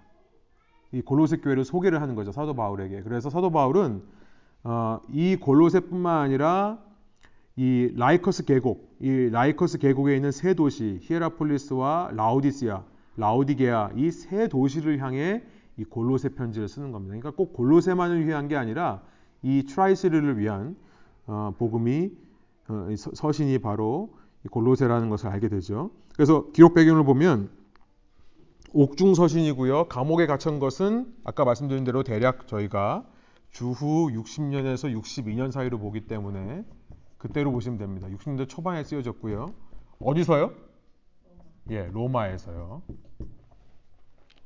옥중서신 네 권이 다 똑같습니다. 그러니까 이 기록 연대하고 장소가 똑같아요. 로마 감옥에 갇힌 바울의 동역자들의 이름이 있고요. 참고 제가 집어넣어 봤습니다. 한번 보시길 바라고요.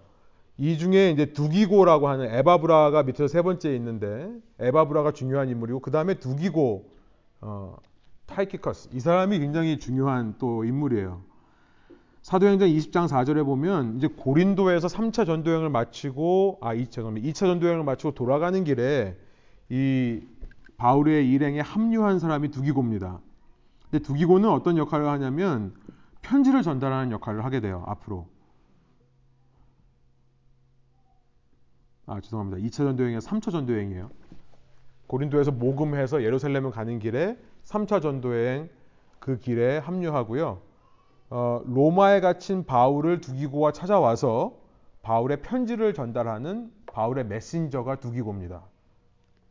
그래서 그가 전한 편지가 골로새서 또 있어요. 골로새를 향해 보내면서 골로새서와 함께 두기고 편에 보낸 편지가 유명한 편지가 있습니다. 뭔지 아세요? 거기 보면 두기고 밑에 그 힌트가 나와 있는데 오네시모라고 하는 게 나와 있는데 예, 빌레몬서를 함께 보냅니다. 그리고 그렇게 골로새를 향해 가는 그 길에 어, 에베소 교회에도 편지를 전해달라 그래서 에베소서를 두기고한테 맡겨요. 그 두기고라는 인물이 이 옥중서신을 전달하는 인물이고요. 알려지기로는 빌립보서를 제외한 세 권의 편지, 골로새와 골로새에 살고 있는 누구요? 누구죠? 빌레몬이라는 사람. 골로새에 살고 있는 빌레몬이라는 사람에게 보낸 편지. 빌레몬이 골로새에 있거든요. 어, 골로 골로새? 골로새. 예. 빌레몬에게 보낸 빌레몬서. 그리고 플러스 에베소서. 요 세 권의 편지를 두기고 편에 보냅니다. 자기는 못 가니까. 그러니까 고린도서는 디모데 편에 고린도 교회에게 보내고요. 그죠? 에베소, 그 다음에 고린도 후서는 디도 편에 보내게 되고, 이 옥중서신은 두기고 편에 보낸다고 하는, 좀 복잡합니다만 어, 이렇게 보시면 어, 될 것 같아요. 오네시모라고 하는 사람이 또 함께 이 감옥에 갇혀 있습니다. 그런데 어, 두기고와 함께 골로새서 사 장 구 절을 보면 두기고와 함께 오네, 오네시모를 골로새로 보냅니다. 그러면서 골로새 교회에게 부탁을 해요. 오네시모를 받아달라는 것을 부탁을 합니다. 오네시모라고 하는 사람은 이 골로새 지역 교회를 담당하는 빌레몬이라는 사람의 종이에요. 이따가 이제 빌레몬서 할 때 나오겠지만, 그러면서 그 빌레몬에게 오네시모를 용서라는 의미로 빌레몬서를 첨부해서 보냅니다. 골로새를 향해 보내면서 따로 오네시모에게 아 오네시모를 통해 관계가 회복되기 원해서 빌레몬서를 붙이는 거, 붙여서 보냅니다. 그런데 이 빌레몬서를 빌레몬만 읽었을까요? 아니에요. 이 어, 라오디게아, 아까 말씀드린 라오디게아와 히에라폴리스는 모든 사람이 이 편지를 전해받았다고요. 그러니까 한 개인에게만 보낸 게 아니라 또 지역에 있는 사람들을 함께 보냈다고 하는 것을 생각해 볼 수 있습니다. 어, 좋은 소식과 나쁜 소식, 제가 이걸 사실 무엇 때문에 썼는지 잘 이해가 안 되는데요. 좋은 소식은 뭐냐면 어, 이 자기가 한 번도 가보지 않은 골로새 교인들의 열심과 믿음을 격려하기 위해, 그래서 이 편지에 보면 굳게 서라, 너희가 배운 그 가르침에, 그 복음에 굳게 서라라고 하는 것이 반복돼서 나오는 것을 볼 수 있고요. 그러나 동시에 나쁜 소식은 뭐냐면 당시 소아시아 지역에 거짓된 복음들이 자꾸, 거짓된 가르침이 막 돌고 있었기 때문에 그걸 경고하기 위해 이것을 써 보냅니다. 어, 중심 주제를 보면 골로새서에는 예수 그리스도의 절대 우월성에 대해서 이야기를 합니다. 자세히 살펴보진 않겠습니다만 일 장서부터 보면 어, 모든 만물이 그로부터 창조되었다, 예수 그리스도의 우월성, supremacy에 대해서 얘기를 하고요. 쓰지 않아도 되겠죠. 어, 그 다음에 거짓 가르침을 경고하는 이런 이야기들이 있습니다. 음... 이것도 제가 거, 뭐, 거짓 가르침이 뭔가에 대해서 또 얘기를 해야 되는데 시간이 걸리니까 그냥 우선 넘어갈게요. 구조를 보시면은 이제 이런 구조로 어, 감, 인사 감사하기도, 당시 편지 서식을 따르면서 이제 예수 그리스도의 우월함을 찬양하고요. 그 다음에 어, 바울의 복음 전도의 역할, 그다음에 거짓 가르침에 대한 경고, 이렇게 되어 있습니다. 말씀드린 대로 우리 이제 마지막 사 장에 가면 오네시모 이야기를 붙이는데요. 거기다가 오네, 오네시모는 라오디게아 교회 혹은 히에라폴리스 포함하는 그 큰 커뮤니티에 함께 보내는 건데, 그 책이 빌레몬서입니다. 골로새 빌레몬이 함께 간다고 보시면 돼요. 저자는 똑같이 바울과 디모데입니다. 바울 서신 중에 가장 짧은 서신이고요. 기록 배경은 똑같습니다. 옥중 서신으로 주후 육십 년에서 육십이 년 로마에서 기록되었고, 골로새서를 참고해서 읽으면 많이 도움이 되고요. 두기고가 전달했습니다. 오네시모라고 하는 이 빌레몬의 종이었다가 이 빌레몬의 소유를 가지고 도망친 사람. 근데 그 사람을 감옥에서 만나요. 어, 그 오네시모라는 사람이 바울을 만난 다음에 감옥에서 이제 변화가 일어납니다. 그 사람에게. 그래서 다시 돌아갈 필요가 없어요. 자기가 죄 지은 것만 하고 풀려나면 딴 데로 가도 됩니다. 그런데 바울에게 무슨 놀라운 얘기를 하냐면, 내가 우리 주인에게 돌아가고 싶다. 놀라운 얘기죠. 이 복음을 들으면 이렇게 변화가 일어나요. 그래서 내가 잘못한 것들을 정당화시키고 덮는 데 사용되는 게 아니라 오히려 가서 잘못된 관계를 바로잡고 용서를 구하는데 복음의 능력이 나타납니다. 이 오네시모가 소유를 갖고 도망쳤는데 굳이 그 주인을 찾아가고 싶다라고 바울에게 얘기를 하죠. 그래서 바울은 그의 감동, 그 말에 감동을 해서요, 혼자 가라고 하지 않고 특별히 두기고 편에 편지를 써가지고 빌레몬뿐만 아니라 골로새 교인들에게 이것을 부탁합니다. 그러니까 이 빌레몬과 오네시모의 둘만 관계가 회복돼서는 또 안 돼요. 왜냐하면 소문이 났을 거 아니에요. 그러니까 골로새에 있는 사람들에게도 전부 얘기하는 내용이 빌레몬서에 나와 있습니다. 일 절, 이 절에 나오면 나와 있어요. 빌레몬이라는 사람이 있고 아비아라는 사람이 있고 아키포라는 사람이 있는데요. 빌레몬이 골로새 교회의 지도자입니다. 그리고 바울의 동역자예요. 이 바울의 동역자라는 표현을 해요. 그런데 아키포의 집에서 교회가 모인다라고 일 절이 얘기를 합니다. 그리고 골로새서 사 장 십칠 절에 보면 아키포에게 직분을 맡겨놨다. 직분을 바울이 주었고요. 그 직분을 잘 감당하라는 말을 전해주십시오. 이렇게 이제 이야기를 해요. 그러니까 아마 빌레몬과 아키포가 둘 다 이 골로새 교회의 지도자였을 거라 생각이 드는데요. 어떻게 알려지고 있냐면 빌레몬이라는 사람이 교회의 지도자고요. 아비아가 빌레몬의 아내, 그리고 아키포가 빌레몬의 아들로 이렇게 알려지고 있습니다. 그러니까 확실한 건 아닌데요. 이 세 관계가 어, 아버지, 아내, 아들, 혹은 이제 아키포를 아들이 아니라 이 빌레몬의 친한 친구로 보는 사람들도 있는데요. 어, 전승에 의하면, 기독교 전승에 의하면 셋 모두 이 빌레몬, 아비, 아비아, 아키포라는 사람 어, 셋 모두 나중에 라오디게아에서 돌에 맞아 순교한 걸로 되어 있습니다. 네, 이거 아마 잘 모르시는 얘기가 많으신데 이렇게 알고 보면 또 이야기가 재밌어요. 이거 빌레몬서 짧지만 한번 읽어보시면, 저는 정말 빌레몬서 정말 저희 교회, 그러니까 교회 교인들, 현대 기독교 교인들에게 너무나 필요한 책인 거라는 생각이 들어요. 중심 주제를 보면 우리가 너무나 잘 아는 내용이죠. 그리스도 안에서 화해해라 라고 하는 내용이에요. 우리가 예수님 믿으면서 참 용서하지 못하는 사람들이 많이 있습니다. 그런데 그리스도 안에서 화해해라. 오네시모가 예수님과 화해했기 때문에 빌레몬 너도 그리스도 안에서 오네시모랑 화해해야 된다. 이것이 이 메시지, 이 책의 메시지입니다. 그리스도의 사랑으로 형제애를 나누는 거죠. 근데 그런 삶은 당시 사회 문화를 거스르는 삶입니다.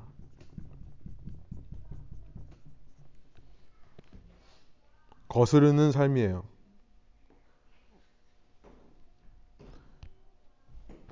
예, 당시 사회, 지금도 마찬가지입니다만 당시 사회는 이런 화해라고 하는 것은 말이 안 되는 거죠. 한 번 적이면 평생 적으로 남아야 되고요. 이해관계를 따져서 내가 철저하게 손해배상을 요구하고 정말 그걸 받아낼 때까지는 용서하면 안 되는 겁니다.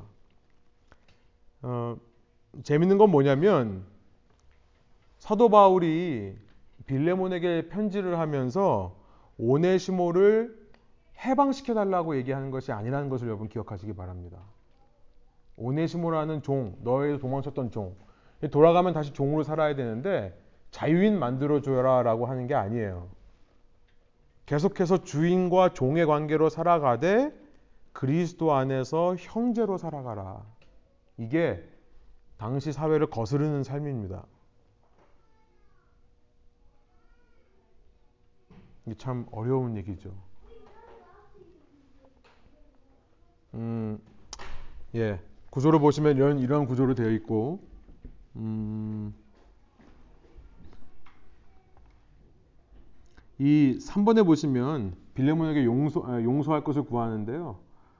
어, 바울이 이렇게 얘기해요. 내가 이 함께 이 사역하고 싶은데 당신 주인이 허락이 있어야 가능한 것이다. 이게 십삼 절, 십사 절 이렇게 얘기합니다.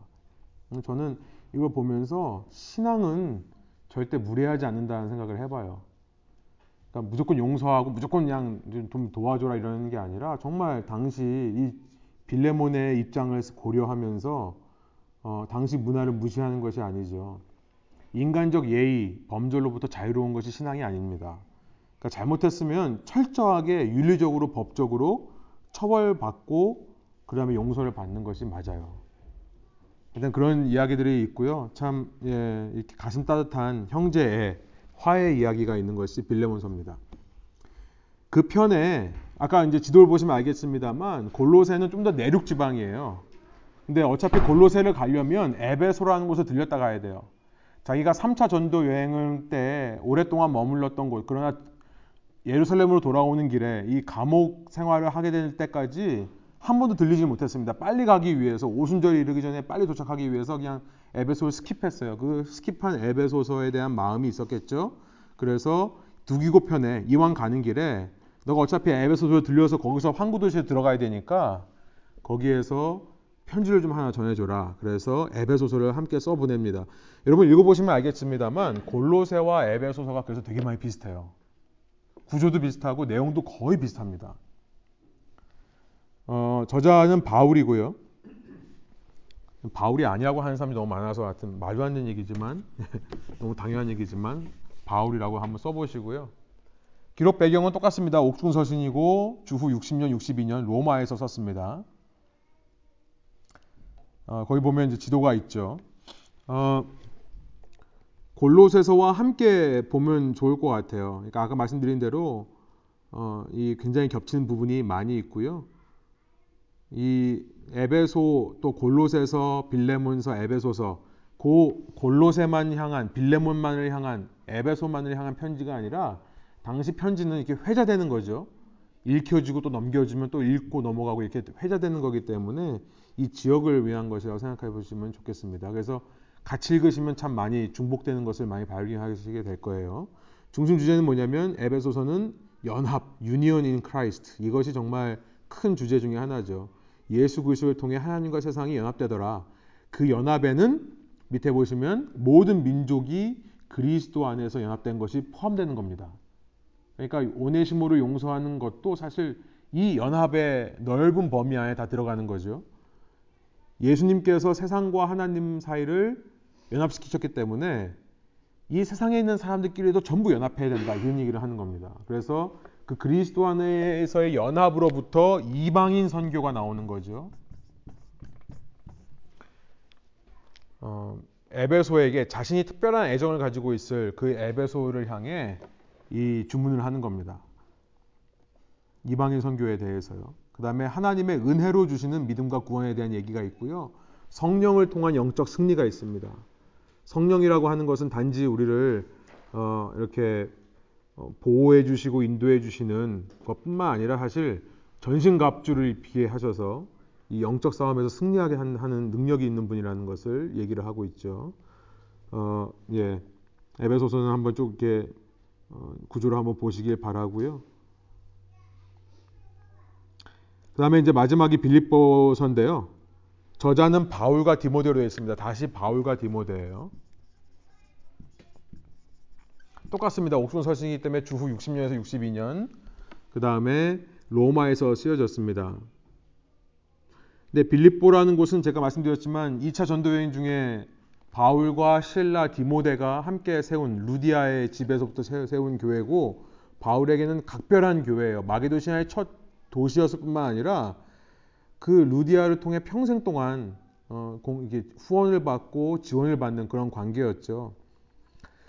어, 빌립보서에 보면 사 장 십오 절부터 십육 절에 보면 십사 절부터 십칠 절에 보면요. 빌립보서 사 장 십사 절에서 십칠 절. 이 감옥에 갇혀있는 바울, 로마 감옥에 갇혀있는 바울을 계속해서 빌립보 교회가 서포트했다는 것을 이 사도 바울이 얘기합니다. 내가 데살로니가 있을 때도 여러분 내게 쓸 것을 몇 번 보내줬고요. 그 다음에 여러분이 지금 나의 고난에 동참한 것도 너무나 잘한 일입니다. 이렇게 이야기를 하고 있어요. 그럼 평생 사도 바울의 사역에 어딜 가나 후원하고 서포트했던 교회가 빌립보 교회예요. 그 빌립보를 향해 아마 굉장히 나, 나름대로의 열정이 있었을 것 같고요. 애정이 있었을 것 같습니다. 음, 그런데 음, 예, 빌립보서, 빌립보서를 보면 이제 사 장 이십이 절에 보면 어, 맨 마지막에 보면 이제 황제의 집안 속하, 황제의 집안에 속한 사람들이 여러분에게 무난합니다. 모든 성도가 여러분에게 무난합니다. 어, 빌립보 교회가 모든 성도를 위해 예, 예루살렘뿐만 아니라 전 세계에 있는 어, 성도들을 위해 물질적으로 헌신한 것이 있었기 때문에 모든 성도가 무난합니다. 그러면서 특히 황제의 집안 속한 사람들이, 황제의 집안이라고 되어 있는데 Caesar's 하우스홀드라고 되어 있는데요. 이 황제의 집안, 이 개역개정으로는 가이사의 집이라고 되어 있는데 이것이 로마란 뜻입니다. 그러니까 어, 로마에서 썼다고 하는 것을 우리가 확실하게 알, 알게 되는 거고요. 재밌는 건 뭐냐면 어, 아마 옥중 서신 중에 가장 나중에 쓰여진 것으로 보여요. 왜냐하면 어, 죽음에 대한 언급이 물론 있습니다. 그러니까 주께서 가깝다. 뭐 일 장 이십일 절, 어, 이십 절, 이십일 절. 내가 이제 어, 살든지 죽든지 내 몸에서 그리스도께서 존귀함을 받으시는 것을 내가 기대하고 희망한다. 내가 사는 것이 그리스도이니 죽는 것도 유익하다. 이런 얘기를 하죠. 내 안에 사는 이가 그리스도니 내가 죽는 것도 유익하다. 그리고 사 장 오 절에 보면 주님께서 가까이 오셨다. 그런데 자세히 보면요, 바울이 자기가 풀려날 것을 예감하고 있습니다.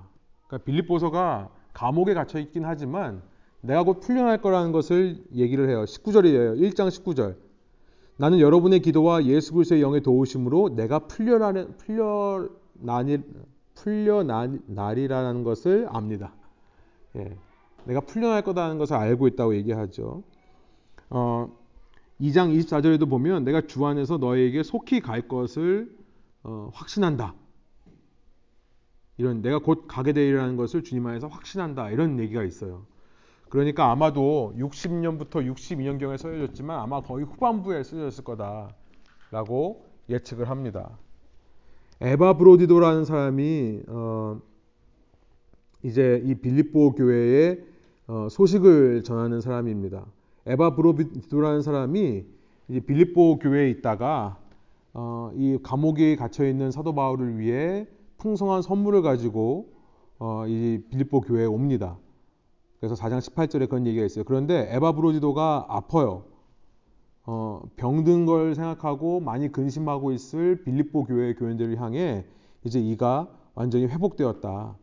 어, 그래서 에바브로디도의 회복 소식을 전하기 위해서 이 편지를 쓰는 겁니다. 어, 중심, 그러니까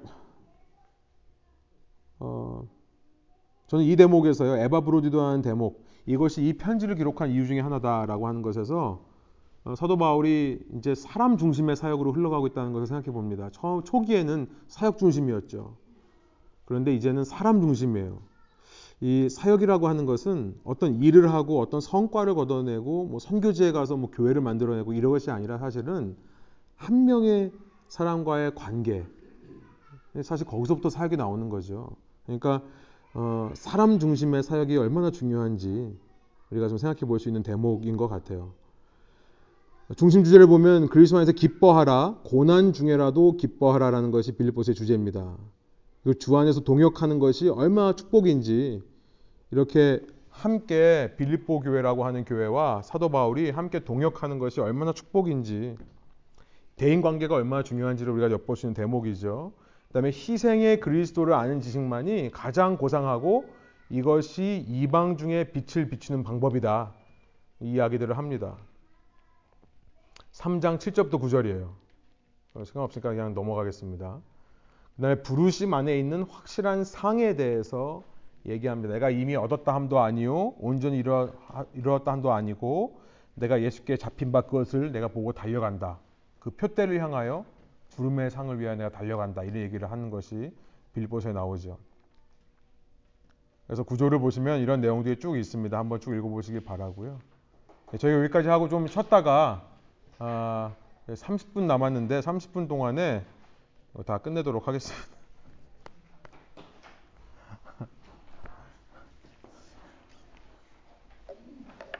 혹시 뭐 질문 있으시면 질문하셔도 되겠어요.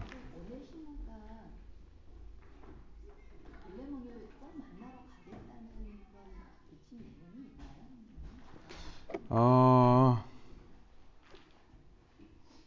네.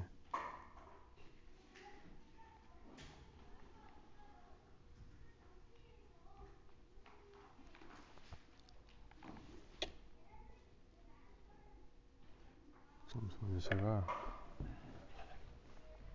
음... 제가 좀 이게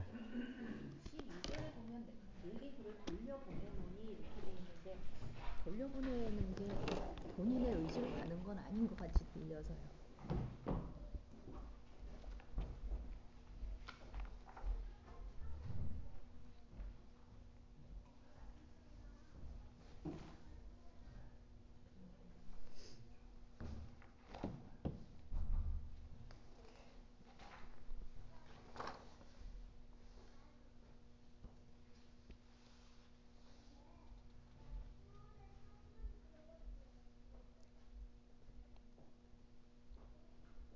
예, 그렇죠. 뭐 오네시모가 직접 자기가 가겠다고 하는 것은 아니고 얘가 이제 그를 돌려보내는 이유, 그걸 얘기하는 거죠. 그러니까 바울이 돌려보내는 걸 수도 있겠네요. 예, 오네시모가 돌려가는 거.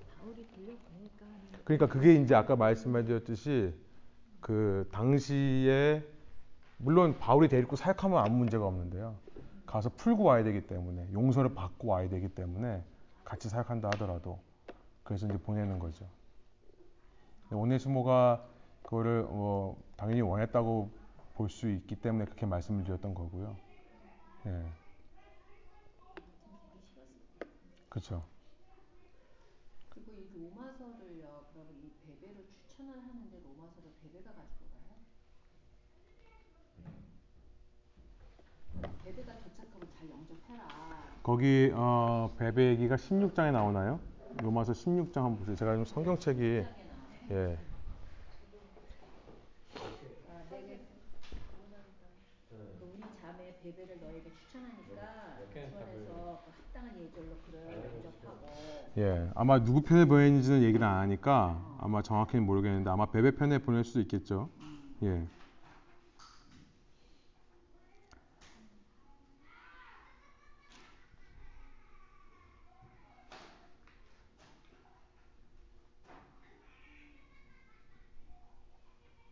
네, 누구를 통해 보낸다는 얘기가 안 나와 있어요. 로마서 자체에는. 음. 사도행전하고 보시면 이게 참 이게 흐름을 알면 제가 그냥 무조건 이렇게 있는 게 아니라 순서대로 읽게 되면 훨씬 더 아마 와 닿으실 거예요. 내용들이.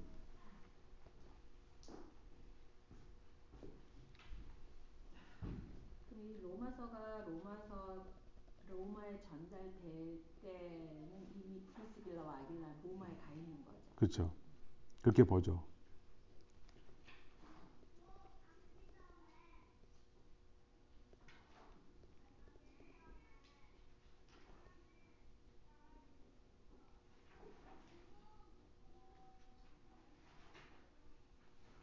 네, 그러면은 저희 넘어가서요. 목회 서신으로 가보겠습니다.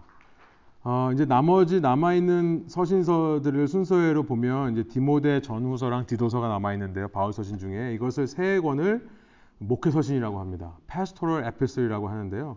역사 배경은 이제 저희가 여기까지는 사도행전에 나온 내용이지만 육십이 년까지는 이제 이후로는 사도행전에 나와 있지 않습니다. 이제 전승에 의해서 어, 일 세기 후반 혹은 이 세기에 쓰여진 어, 교부들의 기록에 의해서 저희가 추정을 해보는 건데요.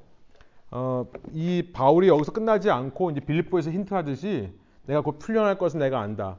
육십이 년서부터 한 육십사 년까지 풀려나서 활동한 것으로 지, 어, 알려지고 있습니다. 실제로 로마에서 풀려나서 어, 이제 다시는 너 이런, 이런 거 하나 잡혀오지 말라라는 얘기를 듣고 나왔겠죠. 어, 뭐 이때 아마 로마서 로마서 십오 장 이십삼 절에 나온 아까 그 말씀드린 로마서 십오 장 이십삼 절에 나와 있는 그 스페인을 향한 선교가 아마도 이때 일어나지는 않았을까 추정하는 사람들이 있습니다. 아무튼 이 풀려난 사도 바울은 자기가 감옥에 있으면서 이제 디모데가 풀려나서 돌아가게 될 때 에베소로 보내요. 이 에베소라는 교회에 어, 사역자로 보냅니다. 그래서 그 에베소에서 목회하는 디모데에게 이제 편지를 씁니다. 내가 이제 풀려난 후에 너가 어떻게 목회하고 있는지 듣고 나서 너에게 목회에 대한 조언을 하기 위해서 어, 디모데전서를 보내는데요. 아마도 마게도니아 지방을 여행하고 있을 때 빌립보라든지 혹은 데살로니가 어, 전서를 어, 썼던 그 데살로니가 교회를 향해 디모데전서 일 장 삼 절에 보면 마게도니아에서 쓴다고 얘기가 나와 있으니까요. 아마 풀려나서 마게도니아 지방을 여행하면서 그리스 북부죠. 아마 그때 디모데 에베소에서 사역하는 물 건너 그 소아시아 지역 에베소에서 사역하고 있는 디모데에게 이 디모데 전서를 쓴 겁니다. 그래서 빈칸에는 디모데를 쓰시면 되겠고요. 그 다음에 사 차 전도여행이라고 할 수 있는, 이것도 전도여행이에요. 배 안에 있는 사람들을 전도했고요. 또 다니면서 감옥에 갇힌 사람들에게 복음을 전파했는, 이 사도 바울이 이 가이사랴로부터 배를 타고 로마로 끌려가는 중간에 크레테 섬에 도착하게 되는데, 그때 어, 크레테 섬의 이, 어, 사람들을 알게 되었고, 그곳에 디도라는 사람을 보내서 목회를 하게 합니다. 했습니다. 그 니고볼리라고 하는 곳에서 그 디도에게 목회서신 디도서를 보내는 것이 이 목회서신이에요. 어, 그 다음에 이제 역사 배경을 보면, 그랬던 바울이 아마 육십사 년경 다시 투옥됐다는 것을 우리가 어, 전승을 통해 어, 기록을 발견하고요. 그 다음에 아마 육십오 년서부터 주후 육십오 년서부터 육십팔 년 네로 황제의 마지막 통치해, 아마 이 기간 동안에 네로 황제에 의해서, 그때는 정말 하우스 어레스트가 아니라 정말 죄수들 독방 이렇게 막 환경도 안 좋고 쇠고랑 차고 있고 그 감옥에만 갇혀 있어도 그냥 죽습니다, 사람들이. 그런 곳에 아마 갇혀 있다가 전승에 의하면 사도 바울은 참수형을 당했다, 목이 잘려 죽었다라고 하는 이야기를 합니다. 그래서 아마 이때 오십, 육십오 년에서 오십, 육십팔 년 사이 언젠가에 순교한 것이 아닌가. 이렇게 이 차로 투옥되었을 때 다시 로마 감옥입니다. 로마 감옥에서 이제 마지막 편지인 디모데 후서를 써보냈다라고 하는 것이 역사적인 배경입니다. 그러니까 풀려나서 마게도니아 지방 다니면서 에베소에 있는 디모데에게 전서를 보내놓고, 그 다음에 크레테 섬에 있는 디도에게 디도서를 보내죠. 그 다음에 투옥돼서 다시 감옥에 갇혀서 감옥 속에서 디모데 후서를 쓴 걸로 되어 있습니다. 이 목회 서신을 쓴 동기는 뭐냐면 거짓 교사들을 경고하는 거예요. 그 다음에 바른 교회상이 뭔지, 거짓과 참, 참과 거짓에 대한 얘기를 하기 위해서 거짓 교사들, 어, 아까도 그냥 넘어갔습니다만, 어, 제가 영지주의로 보는 견해가 많이 있었는데, 영지주의는 훨씬 후대의 일이고요. 아마도 이때까지 유대인적인 신앙생활을, 율법적인 신앙생활을 강조했던 할례주의라든지 율법주의자들이 아마 어, 많이 교회를 흔들어 놓고 있었을 거라 생각이 되고요. 그래서 거짓 교사라고 하는 사람들은 아직도 우리가 율법에 매어 있어야 된다라고 하는 얘기를 하는 사람들인 걸로 판단이 됩니다. 그런 거짓 교사들을 경고하고, 그다음에 바른 교회상을 제공하는 것이 이 일반 어, 목회 서신의 목적이다 보시면 될 것 같아요. 디모데 전서를 먼저 보시면 어, 에베소 교회의 지도자들입니다. 어, 장로들이에요, 특별히. 이 지도자들 장로들이 교회로 혼잡게 하고요. 디모데에게 그래서 장로들을 바로 세울 것을 당부합니다.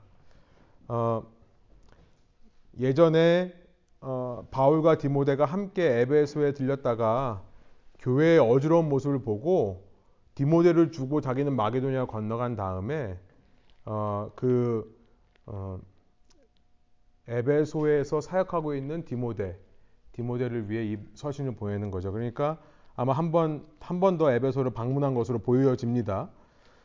따라서 이 디모데 전서라고 하는 것은 단지 디모데를 향한 편지가 아니라 에베소를 향한 편지라고 볼 수도 있어요. 그렇죠? 그러니까 꼭 디모데 개인에게만 보낸 게 아니라 에베소 교회 전체가 아마 읽었을 것입니다.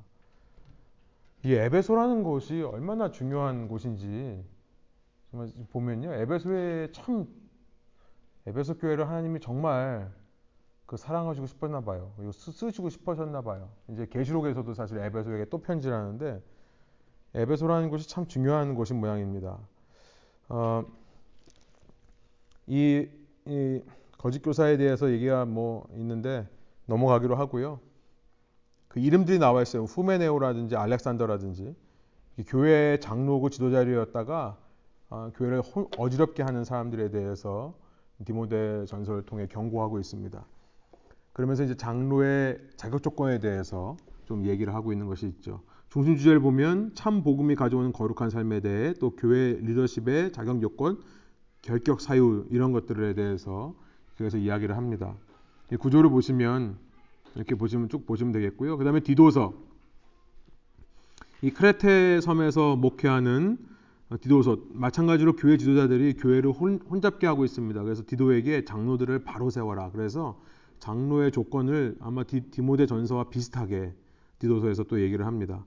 선을 행하라고 하는 것, 건강한 교회의 조건에 대해서 얘기하고 구조가 이렇게 되어 있습니다. 한번 보시면 좋겠고요.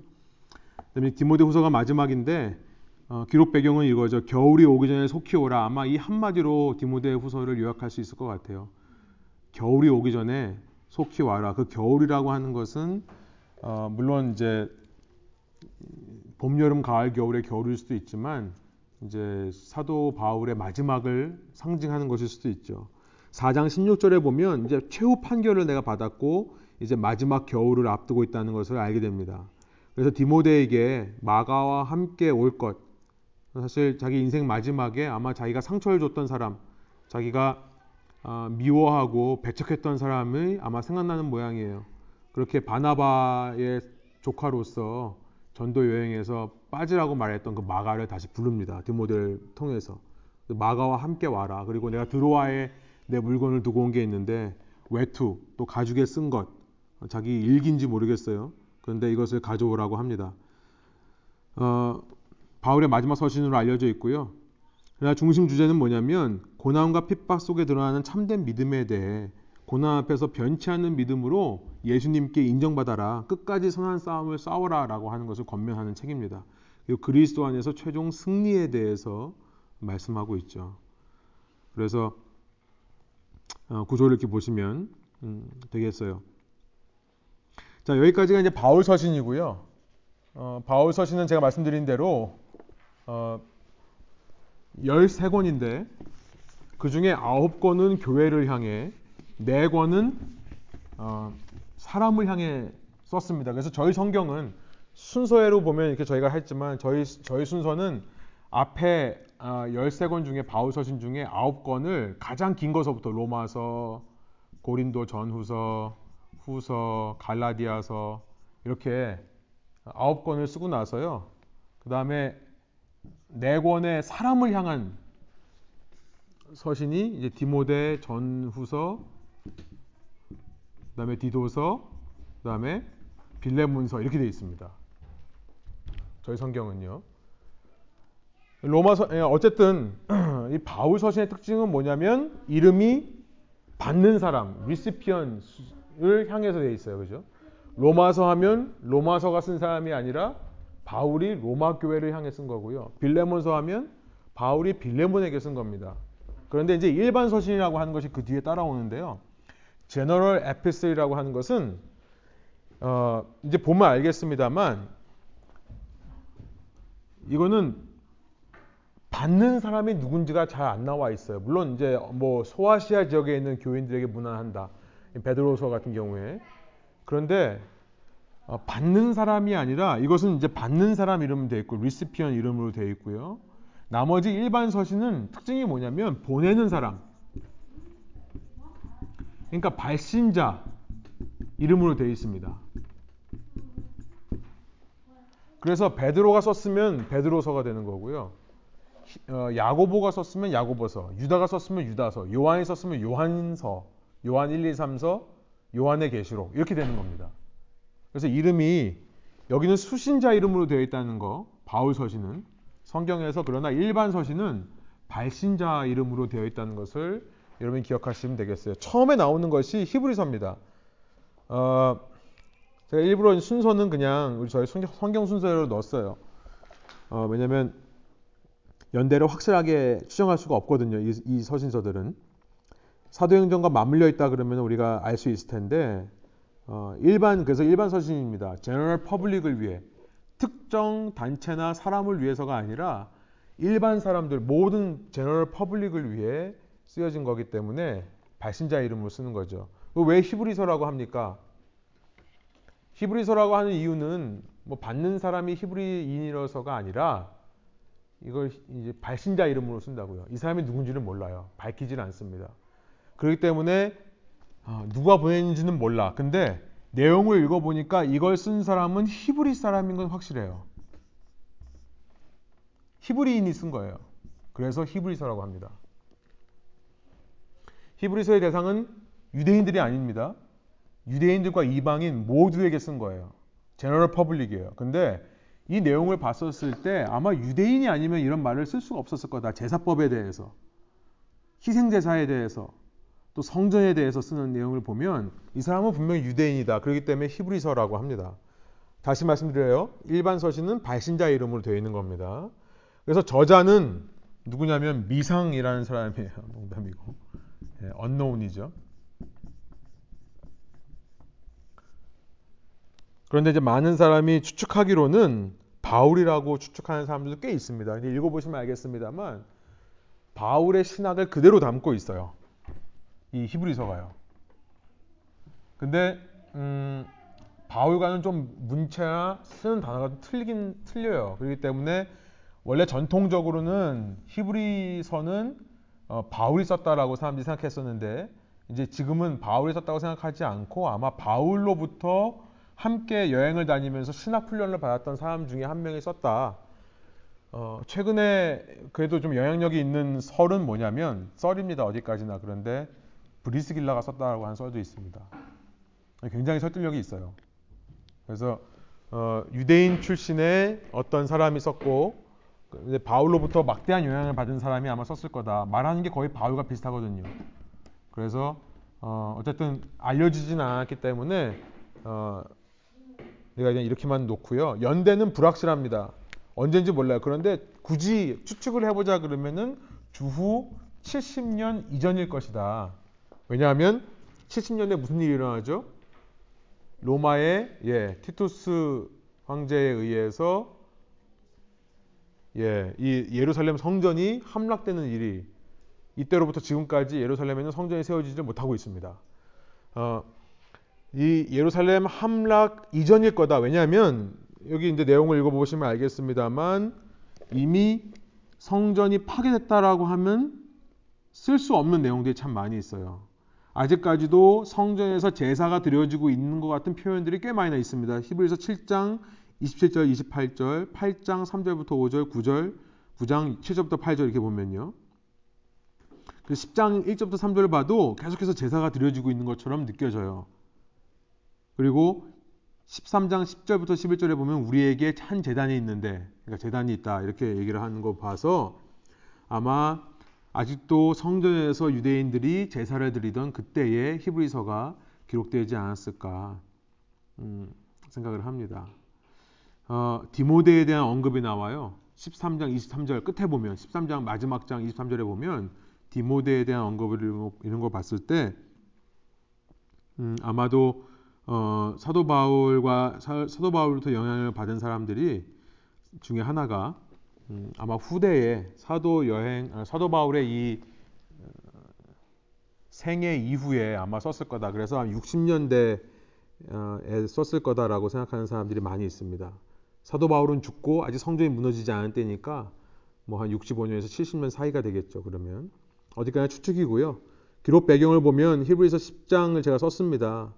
어, 제가 이제 여기 일반 서신은 좀 말씀을 먼저 좀, 좀 쓰길, 쓰려고 노력을 해봤는데, 어, 히브리서에 보면 왜 이 책을 쓰게 됐는지에 대해서 얘기하는 것 같아요. 요, 이 내용을 시간 없으니까 읽어보진 않겠습니다만, 정리를 해본다고 하면 밑에 보시면, 고난 앞에서 위축된 공동체를 격려하기 위해 썼다.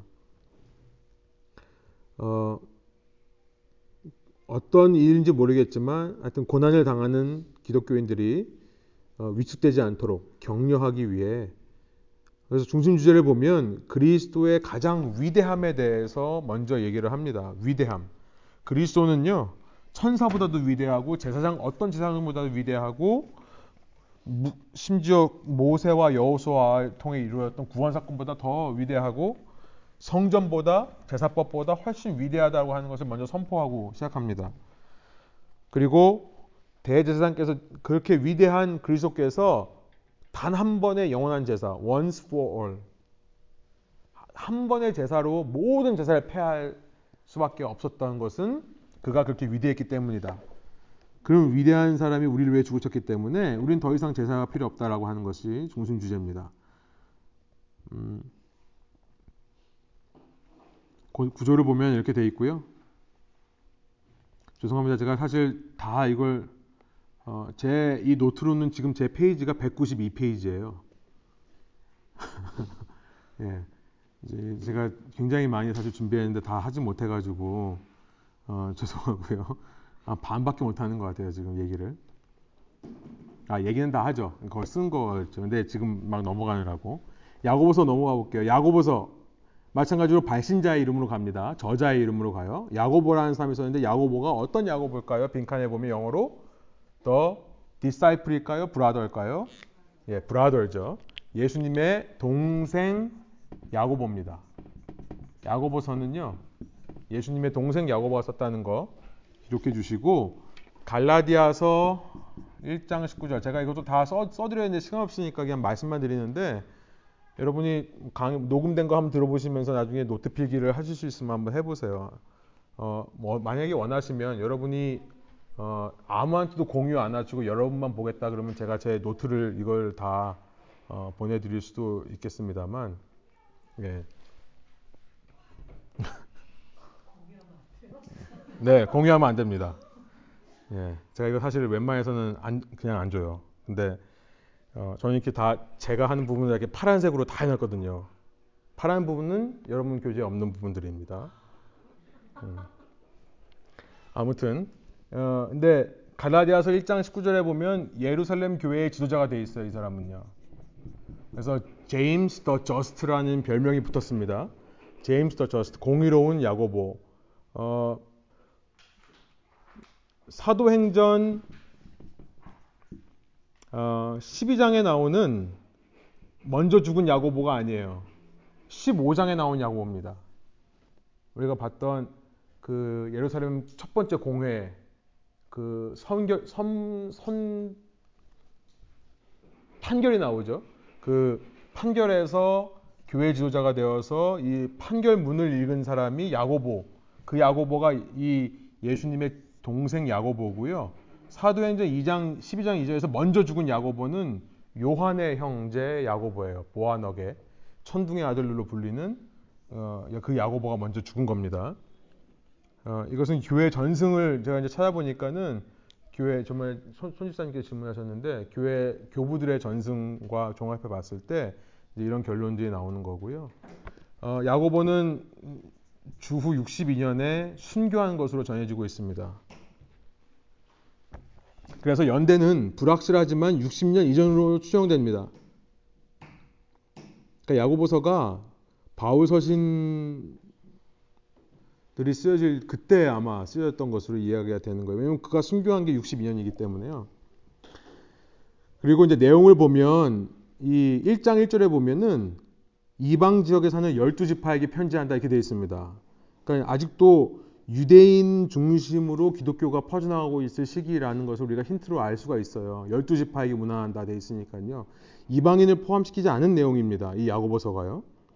그래서 아마 회당에 모이는, 그래서 야고보서 일 장 일 절이라든지 열두 지파라는 표현, 또 이 장 이 절에 보면 회당이라는 표현이 나오는 걸 봐서 아마도 예루살렘 공회, 주후 사십팔 년에서 사십구 년에 있었던 어떻게 하면 이방인들이 구원을 받을 수 있을까에 대한 아까 말씀드린 판결이죠. 아마 이 이전일 거다라고 생각을 합니다. 이 이후에 썼으면 야고보가 이방인들을 빼고 유대인들만 염두에 둔 쓴 편지를, 그러니까 편지를 썼겠느냐 이런 생각을 하는 거죠. 아직 이방인들에게 구원이 전해지지 않고 있었을 이전에 아마 쓰였다 그러면은 아마 기록 중에 가장 이른 기록이 될 거예요. 야고보서가. 저는 그렇게 생각합니다. 어, 굉장히 이른 기록일 수 있다. 어, 기록 배경을 보면 야고보서 일 장 이 절부터 삼 절이 그 배경을 이야기합니다. 결국 시험이죠. 시련의 인내를 낳는다는 것을 얘기하기 위해 썼고요. 중심 주제는 살아있는 믿음은 무엇으로 드러난다? 행함으로 드러난다. 야고보서 이 장 십칠 절이죠. 행함이 없는 믿음은 죽은 거다 이렇게 얘기를 합니다. 그리고 그 믿음은 어떻게 prove, 어떻게 확증되는가, 증명되는가 하면 고난과 시험을 통해 그 믿음이 확증되더라라는 것을 얘기를 합니다. 그러니까 고난과 시련, 시련이라는 것은, 이 유혹이라는 것은 오히려 믿음을 확고하게 하는 그런 도구로 사용된다는 것을 야고보가 이야기합니다. 그 다음에 재밌는 것은 물질적인 사치함을 경고하는 책이에요.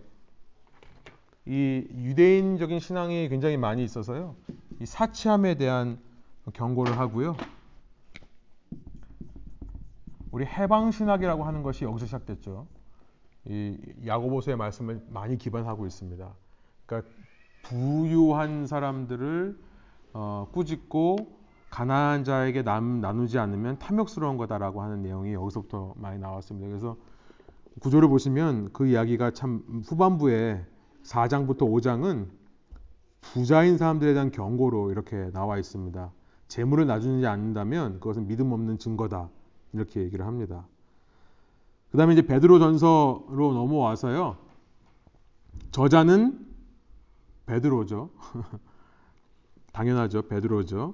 어, 저자에 대한 논란이 많이 있습니다. 그래서 제가 일부러 이렇게 쓰게 말씀, 말씀, 말씀드리는 건데, 어, 참 요즘 신학자들은 하여튼 뭐 학계에서 인정받고 이렇게 박사학위 받는데 좀 이렇게 뭐 기존에 믿던 걸 다 아니라고 해야지만 되는 모양이에요. 근데 베드로 전서 후서 같은 경우에는 베드로가 썼다고 믿는 사람들이 많이 없습니다.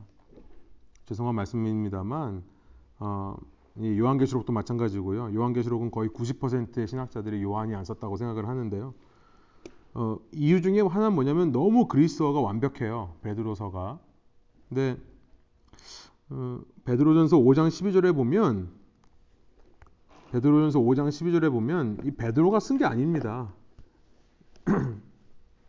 실루아노, 실바너스라고 하는 실바입니다. 나는 내가 신실한 형제로 여기는 실루아노의 손을 빌려서 여러분에게 몇 마디 썼습니다, 이렇게 돼 있어요. 그러니까 예, 베드로가 아무리 봐도 베드로가 쓴 것 같지가 않죠. 너무 잘 썼으니까. 어, 근데 그 이유는 실바노라고, 실바누스라고 하는 어, 이 사람을 대필로 썼기 때문에 그럴, 그런 것이다. 저는 베드로라고 확실하고요, 확신하고요. 연대는 불확실하지만 아마도 육십오 년 이전이 아닐까. 말씀드린 대로 어, 네로가 기독교의 지도자인 바, 베드로와 바울을 죽이죠. 그래서 육십오 년서부터 육십팔 년 사이에 아마 순교한 걸로 되어 있습니다. 그렇기 때문에 이것이 쓰여진 시점은 육십 년대 중반, 육십오 년 이전이 되지 않을까 생각을 합니다. 기록 배경을 보면 어, 베드로가 놀랍게도 어, 유대인들을 향해 쓴 편지가 아니라 그 대상이요, 사도 바울의 어, 대상과 비슷해요. 이 소아시아 지역에 있는 교회들을 위해 씁니다. 갈라디아와 갑바도기아와 아시아와 비두니아에 흩어져 있는 나그네인들, 나그네들인 어, 택하심을 입은 이들에게 이 편지를 씁니다. 그리고 그들이 시련을 당할 때, 시험을 당할 때 놀라지 말라. 그러니까 아마 바울로부터 어, 이 이방 지역에 복음이 전해진다는 소식을 듣고 베드로가 어, 그 함께 교회의 지도자로서 그 이방 지역에 사는 크리스천들을 격려하기 위해 아마 썼을 것이다 라고 되어 있고요. 밑에 보시면 로마령 소아시아 지역 교인들에게 당한 고난을 격려하기 위해 이 편지를 썼다. 어, 유대, 기독교 전승에 의하면 베드로는 아내가 있죠. 아내와 함께 사역을 했고요. 어, 그의 인생의 후반부에는 예루, 예루살렘에서 자취를 감춥니다. 그러니까 사도행전을 봐도 앞부분에는 예루살렘에 있다가 그 다음부터는 이제 야고보가 남아 있어요. 그래서 이후에는 역사 속에서 등장하지는 않지만 전승에 의하면 이방인 지역을 다니면서 이렇게 복음 전도를 했던 걸로 알려지고 있습니다. 아내와 함께 동역했던 사람이 베드로입니다. 어, 중심 주제를 보면 그리스도만이 산 소망이기 때문에 그와 함께 고난받는 것을 두려워하지 말라라고 얘기합니다. 참 대단한 사람이에요. 어, 그리스도와 함께 고난받는 것을 두려워하지 말라. 오히려 그리스도 고난에 동참하면 기쁘게 여기라. 참 대단한 이 베드로전서 후서는 특별히 고난에 대해, 고난의 의미에 대해 궁금해하시는 분들이 읽으면 참 많이 도전이 되는 그런 책이라 생각이 듭니다. 그리고 그리스도와 함께 부활하는 것만이 우리의 유일한 소망이다 라고 하는 것을 전하고 있습니다. 베드로 후서 마찬가지로 저자는 베드로고요. 연대도 똑같습니다. 어, 기록 배경은 어, 여기 보시면 이제 베드로가 죽음을 기다리는 장면이 나옵니다. 일 장 십사 절부터 십오 절에 보면 내가 육신의 장막을 벗을 때가 멀지 않음을 알고 있다. 그 내가 세상을 떠난 뒤에도 여러분이 이런 일들을 기억하게 할 수 있으려고 힘을 쓰고 있다. 그러니까 이 베드로 후서는 베드로의 유언 같은 책입니다. 그 어, 죽음을 기다리는 베드로가요. 수신자로 하여금 이 거짓된 가르침을 멀리하고 경건한 삶을 살기에도, 살도록 격려하기 위해 이 책을 썼습니다. 그래서 베드로후서 일 장 사 절을 보면 어, 이 약속들, 위대한 약속들을 주셨는데 그것 때문에 우리는 정욕, 정욕으로 부패하는 사람이 되는 것이 아니라 하나님의 성품에 참여하는 사람이 되는 거다.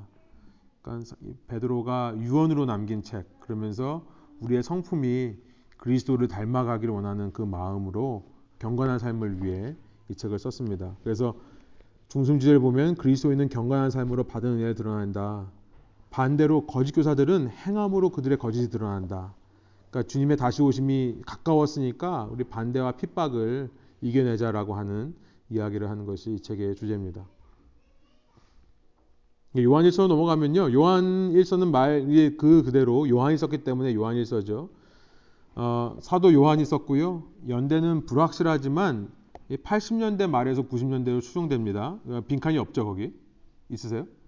없죠. 제가 시간이 없을까봐 빈칸을 다 뺐는데요.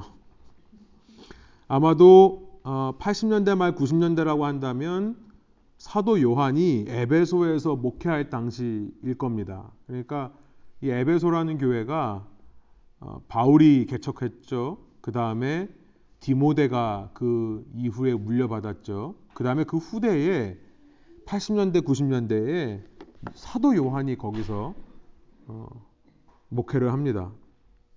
어, 그 아마 목회할 당시에 에베소에서 어, 썼기 때문에 요한서의 요한복음도 마찬가지지만 요한복음 또 요한 일, 이, 삼 서가 굉장히 어, 아주 틀림이 없는 그리스 말로 쓰여질 수 있었을 거라 추정을 합니다.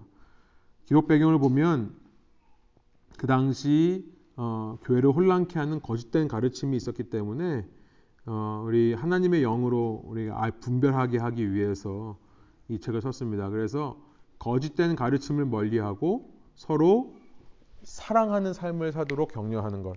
요한 일 서의 주제, 사실 요한 이 서, 삼 서 똑같습니다. 사랑이 주제예요. 사도 요한에게 있어서요. 이 사랑이 정말 중요한 거였던 것 같아요. 자기 자신을 가리켜서 요한복음에는 그의 사랑하시는 제자, 사랑이라는 표현을 쓰죠. 그러니까 요한 사도 하면은 사랑이라고 하는 것을 여러분이 연결하시기 바랍니다. 사도 요한이 생각할 때에 그리스도에게 속한 영은 사랑하는 영이다라는 거예요. 어떻게 분별합니까? 사랑을 통해서 안다. 그러니까 당시 여러 가지 교회에 혼란케 하고 거짓된 이야기를 하는 사람들이 많이 있는데 거짓된 영들의 특징은 뭐냐면 옳은 말을 하고 참 바른 말을 하지만 그 속에 사랑이 없는 겁니다.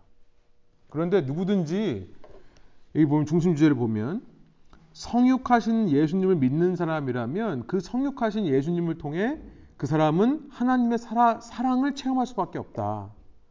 빈칸도 사랑이에요. 그러면 하나님의 사랑을 체험한 자로서 그리스도 안에 있는 자는 사랑하는 자로 살 수밖에 없다는 것을 말씀하는 겁니다. 반대로 적그리스도의 영은 어떤 영이냐? 사랑하지 않는 자다라는 것이죠. 눈에 보이는 형제를 사랑하지 못하는 자가 눈에 보이지 눈에 보이는 형제를 사랑하지 못하는 자가 눈에 보이지 않는 하나님을 결코 사랑할 수 없다. 왜냐하면 하나님이 사랑이기 때문에 하나님이 사랑이라고 하는 개념을 요한 사도가 요한 일서에서 처음으로 말합니다. 하나님이 사랑이 많은 분 이게 아니라요. 하나님 자체가 사랑이다. 그 하나님을 소유한 사람은 그래서 사랑할 수밖에 없다. 이 이야기를 하는 거죠. 어, 요한 이 서 발신자 및 연대도 마찬가지입니다. 똑같습니다. 그런데 이제 기록 배경을 보면 어, 한 자매가 어, 어떤 교회를 이루는데 그 자매를 중심으로 이루어진 교회에 거짓된 가르침을 권면, 멀리하라고 권면을 하고요. 그 마찬가지로 사랑이에요. 중심주의는 사랑입니다. 한 장밖에 없어요. 요한 삼서도 한 장밖에 없는데 어, 똑같습니다. 그런데 이제 기록 배경을 보면 가이어스라고 하는 가이오에게 선한 사랑의 행동을 요구하는 것이 이 기록 배경이에요. 선한 사랑의 행동을 요구한다. 근데 이 사랑으로 누굴 품어주라고 하냐면 으뜸대기를 좋아하는 디오드레베라는 사람을 선한 사랑으로 반응할 것을 얘기를 합니다. 그러니까 뭐냐면 으뜸대기를 좋아하는 사람, 나서기 좋아하고 잘난 척하는 사람이 있다는 거예요. 교회 안에. 근데 그 가이오라는 사람에게 그런 사람이라 할지라도 너는 그 사람을 선대해라. 그래서 주, 중심주제를 보면 크리스천의 선대입니다. 선하게 대하는 거예요. 그게 뭐냐면 사랑이죠. 상대가 너한테 꼴불견인 짓을 하고 마음에 안 드는 짓을 하고 심지어 악으로 너에게 다 갚을지라도 너는 선대해라. 악한 자에게 악으로 반응하지 말고 크리스천들은 선한 행실로 반응하는 것이다. 이야기를 합니다. 마지막 유다서인데요. 마지막이 아니죠. 마지막 두 번째. 갑자기 유다서가 나오죠. 거기 사이에. 요한서신이 쭉 이어지면 좋겠는데 유다서를 집어넣었습니다. 어, 이 유다서는 어, 어떤 유다일까요? 예수님의 제자 유다일까요? 아니면 예, 동생이죠. 여기도. 그래서 빈칸엔 똑같이 brother of Jesus and James. 이 예수님과 야고보의 어, 형제였던 유다입니다. 순서상으로 봐서 동생이죠. 야고보의 동생입니다. 어, 연대는 불확실하지만 베드로 후서와 동시기 혹은 비슷한 시기고 이후라 추정됩니다. 여러분 읽어보시면 알겠습니다만 베드로 후서랑 거의 내용이 비슷해요. 그래서 아마도 베드로 후서를 읽고 나서 어, 좀 영향을 받았지 않았을까 생각을 합니다. 유다가요. 기록 배경은 마찬가지로 어, 그 믿음을 지키는 싸움을 위해 믿음을 지키게 하기 위해 썼고요. 중심 주제는 성도의 견인이다. 아, 이 책은 짧지만 어떻게 한번 구원받은 자를 끝까지 성령님께서 어, 흠없는 사람으로 자기 영광 앞에 나서게 하시는지를 어, 이야기하는 책입니다. 한번 믿은 사람은 끝까지 성도, 성, 어, 성령에 의해서 이끌림을 받더라. 끝까지 인내하고 견뎌내더라.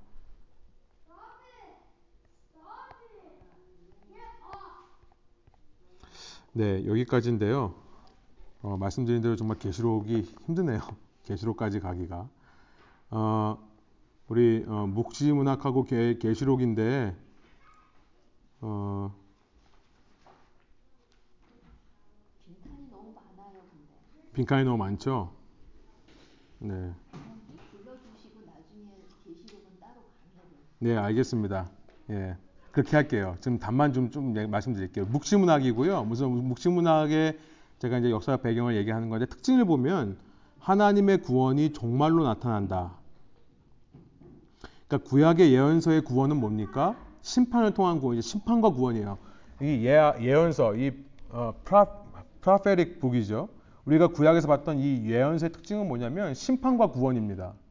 그러니까 뭐라는 얘기예요? 지금 깨닫고 심판받지 말고 구원, 구원받아라 이 얘기예요. 근데 이 묵시문학의 특징은요. 역사적 구원이 아니라 역사적인 종말을 소망하고 있습니다. 이 더 이상 소망이요. 이 땅에서 회복되는 게 아니에요. 이 땅이 끝나는 게 소망인 거예요. 얼마나 고통받고 있으면 얼마나 고난받고 있으면 이런 고백이 나오겠습니까? 그러니까 묵시문학은 굉장한 핍박의 시기에 쓰여지는 문학이라는 것을 알게 돼요. 그래서 유행 시기는 주전 이백 년부터 주후 이백 년입니다. 그러니까 가장 이 팔레스타인에 있는 유대인들이 힘들 때 이 얘기가 나오는 거죠. 그리고 이것은 기록문학입니다. 유대인의 예언서는 전승문학이에요. 구전 전승이죠. 그러니까 오럴 트레디션이에요. 선지자가 말했던 것을 선지자가 나중에 기록하든지 혹은 선지자의 제자들이 이사야서 같은 경우가 대표적이죠. 이사야의 제자들이 그러니까 거기 이사야라는 단어가 나오죠. 이사야가 얘기했다, 뭐 이사야가 이렇게 했다 이렇게 나오잖아요. 전승문학입니다. 그런데 묵시문학은 처음부터 기록을 목적합니다. 계시록 일 장 십구 절에 보면 너는 이 말씀을 기록하여라 이렇게 되어 있어요. 그러니까 프리시전, 그러니까 굉장한 정밀한 문학작품이라는 걸 알게 돼요. 여러분 이, 이 문학, 계시록은요, 문학, 묵시문학은 그냥 막 환상을 보고 막 정신없이 막 쓴 게 아닙니다. 환상을 봤던 거를 기반으로 해서 사도 요한이 정말 정밀하게 쓴 거예요. 정말 정밀합니다. 그러니까 이건 막 썼다고 생각하면 안 돼요.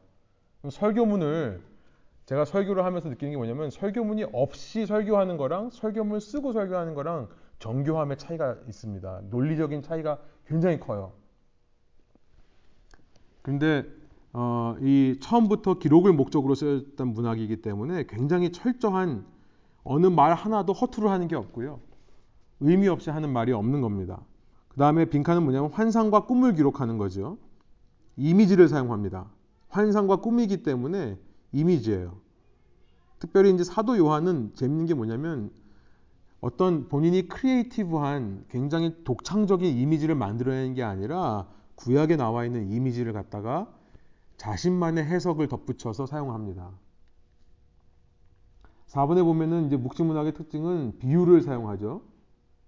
애널로지, 상징적인 언어를 사용하기 때문에 모든 걸 다 인크립션, 암호화합니다. 숫자가 그래요. 묵시문학에 나오는 숫자는 그대로 우리가 읽으면 안 됩니다. 특별히 계시록을 읽을 때 이 묵시문학의 성격을 알고 읽으면요, 모든 숫자는 전부 상징입니다. 구원받은 사람의 숫자를 세어보니 십사만 사천이다. 딱 십사만 사천 명만 구원받는다는 게 아니에요. 이단들이 하는 얘기죠. 신천지가 하는 얘기입니다. 그게 아니라 십사만 사천이라고 하는 완전함을 나타내는 숫자예요. 십이 곱하기 십이 곱하기 천이거든요. 하나님의 백성. 십이가 두 번 나와요. 나중에 이제 계속할 때 이십사 장로 십이 더하기 십이. 백사십사. 십이 곱하기 십이. 이게 하나님의 완전한 어, 통치 아래에 있는 백성을 상징합니다. 아무튼 넘어갈게요. 아, 그 다음에 이제 가명. 거의 묵시문학은 가명으로 나오고요. 네, 아, 끝내겠습니다. 아, 예. 상징적인 언어는 현실적이한 게 아니라 환상적이에요. 그러니까 저는 요한계시록을 이 상상력이 풍부한 사람들이 잘 이해하시는 걸 많이 봅니다. 특별히 젊은 사람들이 많이 이거를, 오히려 요즘 판타지라고 하는 장르가 굉장히 많이 나오잖아요. 영화를 봐도 더 이상 사실적인 영화는 재미없잖아요. 전부 슈퍼 히어로나 판타지 같은 얘기가 재밌잖아요. 근데 요한계시록이 정말 이 시대에 어, 오히려 잘 읽혀지는 책인 것 같아요. 해로 옷 입은 여인, 계시록이 얘기하는데요. 해로 옷을 입었다? 이제 현실적으로 우리가 상상하면 안 됩니다. 해를 가지고 가운 만들어가지고 입는 이런 게 아니라 환상적이에요. 그리고 계시록에 보면 십삼 장에 보면은 그 짐승이 일곱 개의 머리와 열 개의 뿔이 있는 짐승이, 상상을 못 하시는 분들은 이제 개수를 세죠. 아니, 머리가 일곱 개인데 어떻게 열 개의 뿔이 있는가? 그러면 몇 개의 머리에 두 개의 뿔이 있는가? 막 이런 생각을 하는 거죠. 근데 그런 게 아니라 이게 이제 어떤 환상적인 비유의 의미가 있다는 겁니다. 가명.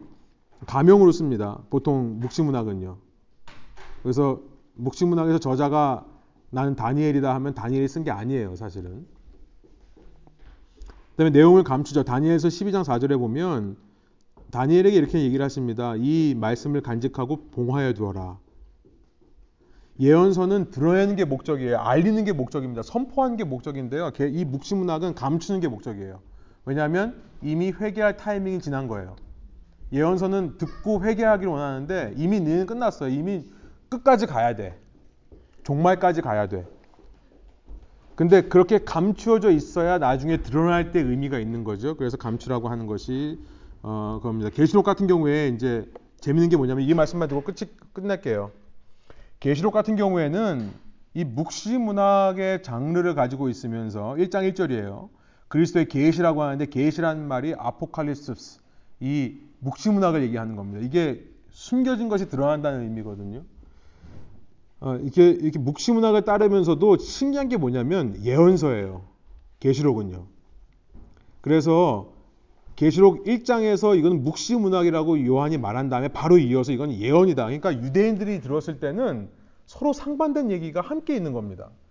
묵시문학과 예언서는 정말 다르거든요. 근데 사도 요한은 이 책을 쓰면서 이것을 묵시문학인과 동시에 예언서로 썼어요. 말씀드린 대로 묵시문학은 현실에 소망이 없습니다. 끝난 거예요, 이제. 그런데 예언서는 아직도 소망을 얘기하는 거죠. 그 가운데 어, 하나님의 말씀이 선포되고 변화가 있기를 원하는 거죠. 두 가지가 다 있습니다. 게다가 피, 편지예요. 그래서 이 세 가지 이 세 가지 모습이 다 섞여 있는 것이 이 독, 독특한 계시록만의 특징이다라고 하는 것이고요. 나중에 제가 계시록 설명할 때 이 세 가지가 어떻게 어, 서로 조화되는지, 여러분 묵시문학은 가명으로 씁니다. 다 거짓말이에요. 근데 편지는 가명으로 쓰는 법이 없어요. 그러니까 사도 요한이 썼을 때 묵시문학만으로 쓰지를 않고 편지로 썼기 때문에 사도 요한이 저자가 되는 것이 맞죠. 그런 식으로 저희가 좀 이해해 볼 수 있고요. 어, 나머지는 한번 쭉 보시면 되겠고, 중심 주제만 가서 답만 맞추고 끝내겠습니다. 그리스도 역, 그리스도의 역사의 왕 되심을, 그러니까 그리스도께서 모든 역사의 왕이 되신다는 것을 끝까지 지켜내는 신실함에 대해서 이 책이 얘기합니다. 신실함. 끝까지 참고 기다리라는 거예요. 신실하게 변하지 말고, 마음 바꾸지 말고, faithfulness. 여러분 성경에서 그리스 말로 faithfulness라는 말의 동의어가 faith입니다. 똑같은 말이에요. pistis라는 말이 똑같은 말이에요. faithfulness, faith라는 뜻이에요. 우리가 상황이 어려워지고 고난이 찾아온다고 해서 마음 바꾸면 신실하지 못하는 거죠. 그럼 믿음이 없는 겁니다. 믿음이 있는 사람들은 뭐냐면 어떤 상황 가운데도, 심지어 어, 고난이 찾아오고 핍박당하고 죽을 위험에 처한 상황이 있다 하더라도 그 순간에 이 모든 역사에 예수 그리스도께서 왕 되신다는 것을 흔들리지 않고 믿는 사람들이 진짜 신앙인이라는 거죠. 이 소아시아 지역에 이제 스킵했습니다만 핍박이 고조될 거예요. 네로 시대 때 당했던 고난보다 훨씬 더 심한 고난들이 이 왕들을 통해서 이제 이루어질 겁니다. 그럴 때 어, 끝까지 신실하게 어, 이 시, 너의 신실함을 지켜내라. 그게 믿음을 지키는 겁니다. 그래서 그, 그런 성도들에게 최후 승리가 있고 회복이 있다는 것을 이 책이 말씀하는 겁니다. 계시록은요, 뭐 이상한 뭐 무서운 얘기, 옛날에 막 요한계시록 가지고 귀신 얘기하고 막 이상한 영화 만들어 가지고 이거 읽으면 무서운 책이라고 하는데요. 어, 이거 읽으면요 정말 어, 은혜되고요, 정말 힘이 나고 어, 열정이 생겨나는 그런 책입니다. 저는 사실 요한계시록을 제일 좋아하는데, 성경 중에서 이 모든 성경의 마지막이라고 하기에 손색이 없습니다. 부족함이 없는 이 모든 하나님의 말씀의 컨클루전, 결론으로서 우리가 무슨 얘기를 들어도 결론만 잘 들으면 되나요? 사실 그렇잖아요. 그러니까 이 마지막 책으로서 손색이 없어요. 이 땅을 살아가는 우리가 어떻게 고난이라는 문제 앞에서 소망을 잃지 않고 살아갈 수 있는지를 얘기하는, 그리고 어, 그런 마음으로 우리에게 말씀하시는 예수님의 음성이 담긴 책이라서 저는 요한계시록이라고 안 그러고 그냥 계시록이라고 합니다, 이름을. 왜냐하면 이것은 사도 요한이 본 계시가 아니라 예수님께서 어, 보여주시는 계시이기 때문에 그래요. 여러분 왜 우리 그, 그 어떤 뭐 동상 같은 거 만들어 놓고 뭐 하냐면, 처음에 공개할 때 뭐 하냐면 동상 앞에다가 이렇게 천을 씌워 놓죠. 못 보게. 못 보게 한 다음에 이제 빵빨에 올리고 막 커팅시 타온다 한 다음에 이제 딱 빼면 와 막 사람들이 그러잖아요. 그렇게 가려진 것이 드러나는 것이 아포칼립스입니다. 그게 계시라는 뜻이에요. 지금 현재 상황은 얻어맞는 상황이에요. 현대 상황, 지금 현재 상황은 핍박받는 상황이에요. 그런데 저렇게 베일에 가려져 있는 거예요. 그 상황이. 그 상황에서 똑같은 상황인데 예수님께서 우리에게 뭘 하시냐면 그 베일을 벗기시는 거죠. 베일을 벗겼더니 누가 드러나요? 이 땅에서 통치하고 계시는 어린 양. 이 땅에서 어, 모든 통치권을 가지고 영광의 보좌 우편에 계신 예수님이 보여진다는 것을 기록한 책이 계시록입니다. 그러니까 우리 눈으로 보기에는 핍박의 상황이지만 한 베일만 싹 벗기면 그 뒤에 예수님이 있다는 사실. 이게 이제 요한계시록의 핵심이에요. 그래서 어, 그걸로 저희 성경이 마무리되는 것 같습니다. 그래서 저희가 정말 긴 시간, 열일곱 번째 시간이에요, 오늘이. 굉장히 긴 시간, 두, 막 세 시간 가까이 저희가 강의를 들었는데요. 어, 말씀을 마치면서 어, 제가 나누고 싶었던 게, 역사를 통해 하나님께서 교회를 낳으셨다는 사실을 나누고 싶습니다. 우리가 여기까지, 이 자리에 오기까지 창세기서부터 어떤 역사의 흐름이 있어 왔는가 한번 생각해 보면서요, 그 역사 속에서 하나님께서 정말 해산의 고통을 통해, 십자가에서 죽고 부활하심을 통해 세우신 것이 교회라고 하는 사실, 어, 그 교회는요, 고난과 환란이 온다 하더라도 결코 어, 실, 어, 실패하지 않고 반드시 승리할 겁니다. 그런 교회를 이루시면서 서로 힘이 되고 기도하며 의지하는 저희가 되기를 원하고요. 그 중심에 이 베일이 벗겨졌을 때 지금 우리의 삶에도 함께하고 계신 예수님을 바라보시면서 소망을 얻으시는 저와 여러분 되기를 소원합니다. 함께 기도하겠습니다. 하나님, 저희가 정말 오랜 시간 동안에 수많은 얘기들을 했는데 어, 주님, 이런 성경의 역사와 흐름 가운데서 하나님은 변함없이 여자의 후손을 보존하고 계셨고, 그 여자의 후손이 예수 그리스도를 통해 오늘 우리에게 이어진다고 하는 사실을 저희가 깨닫습니다. 주님, 우상이 판치는 이 시대에 용과 짐승들이 어떻게든지 미혹하려고 판을 치는 이 시대 속에서도 우리가 그 여자의 후손이고 주님의 백성이며 주님의 자녀고 주님의 신부이기에 어, 이 모든 상황을 이겨내고 어, 승리하게 되는 어, 그런 영광에 이를 것을 저희가 믿으며, 주님, 어떤 경우에도 우리의 신실함을 빼앗기지 않고 우리의 마음 중심의 고백으로 주님만을 사랑하고 주님만을 따라가는 주님의 백성 될 수 있도록 인도하여 주옵소서. 감사드리며 예수 그리스도 이름의 영광을 위하여 기도합니다. 아멘. 예, 수고하셨습니다.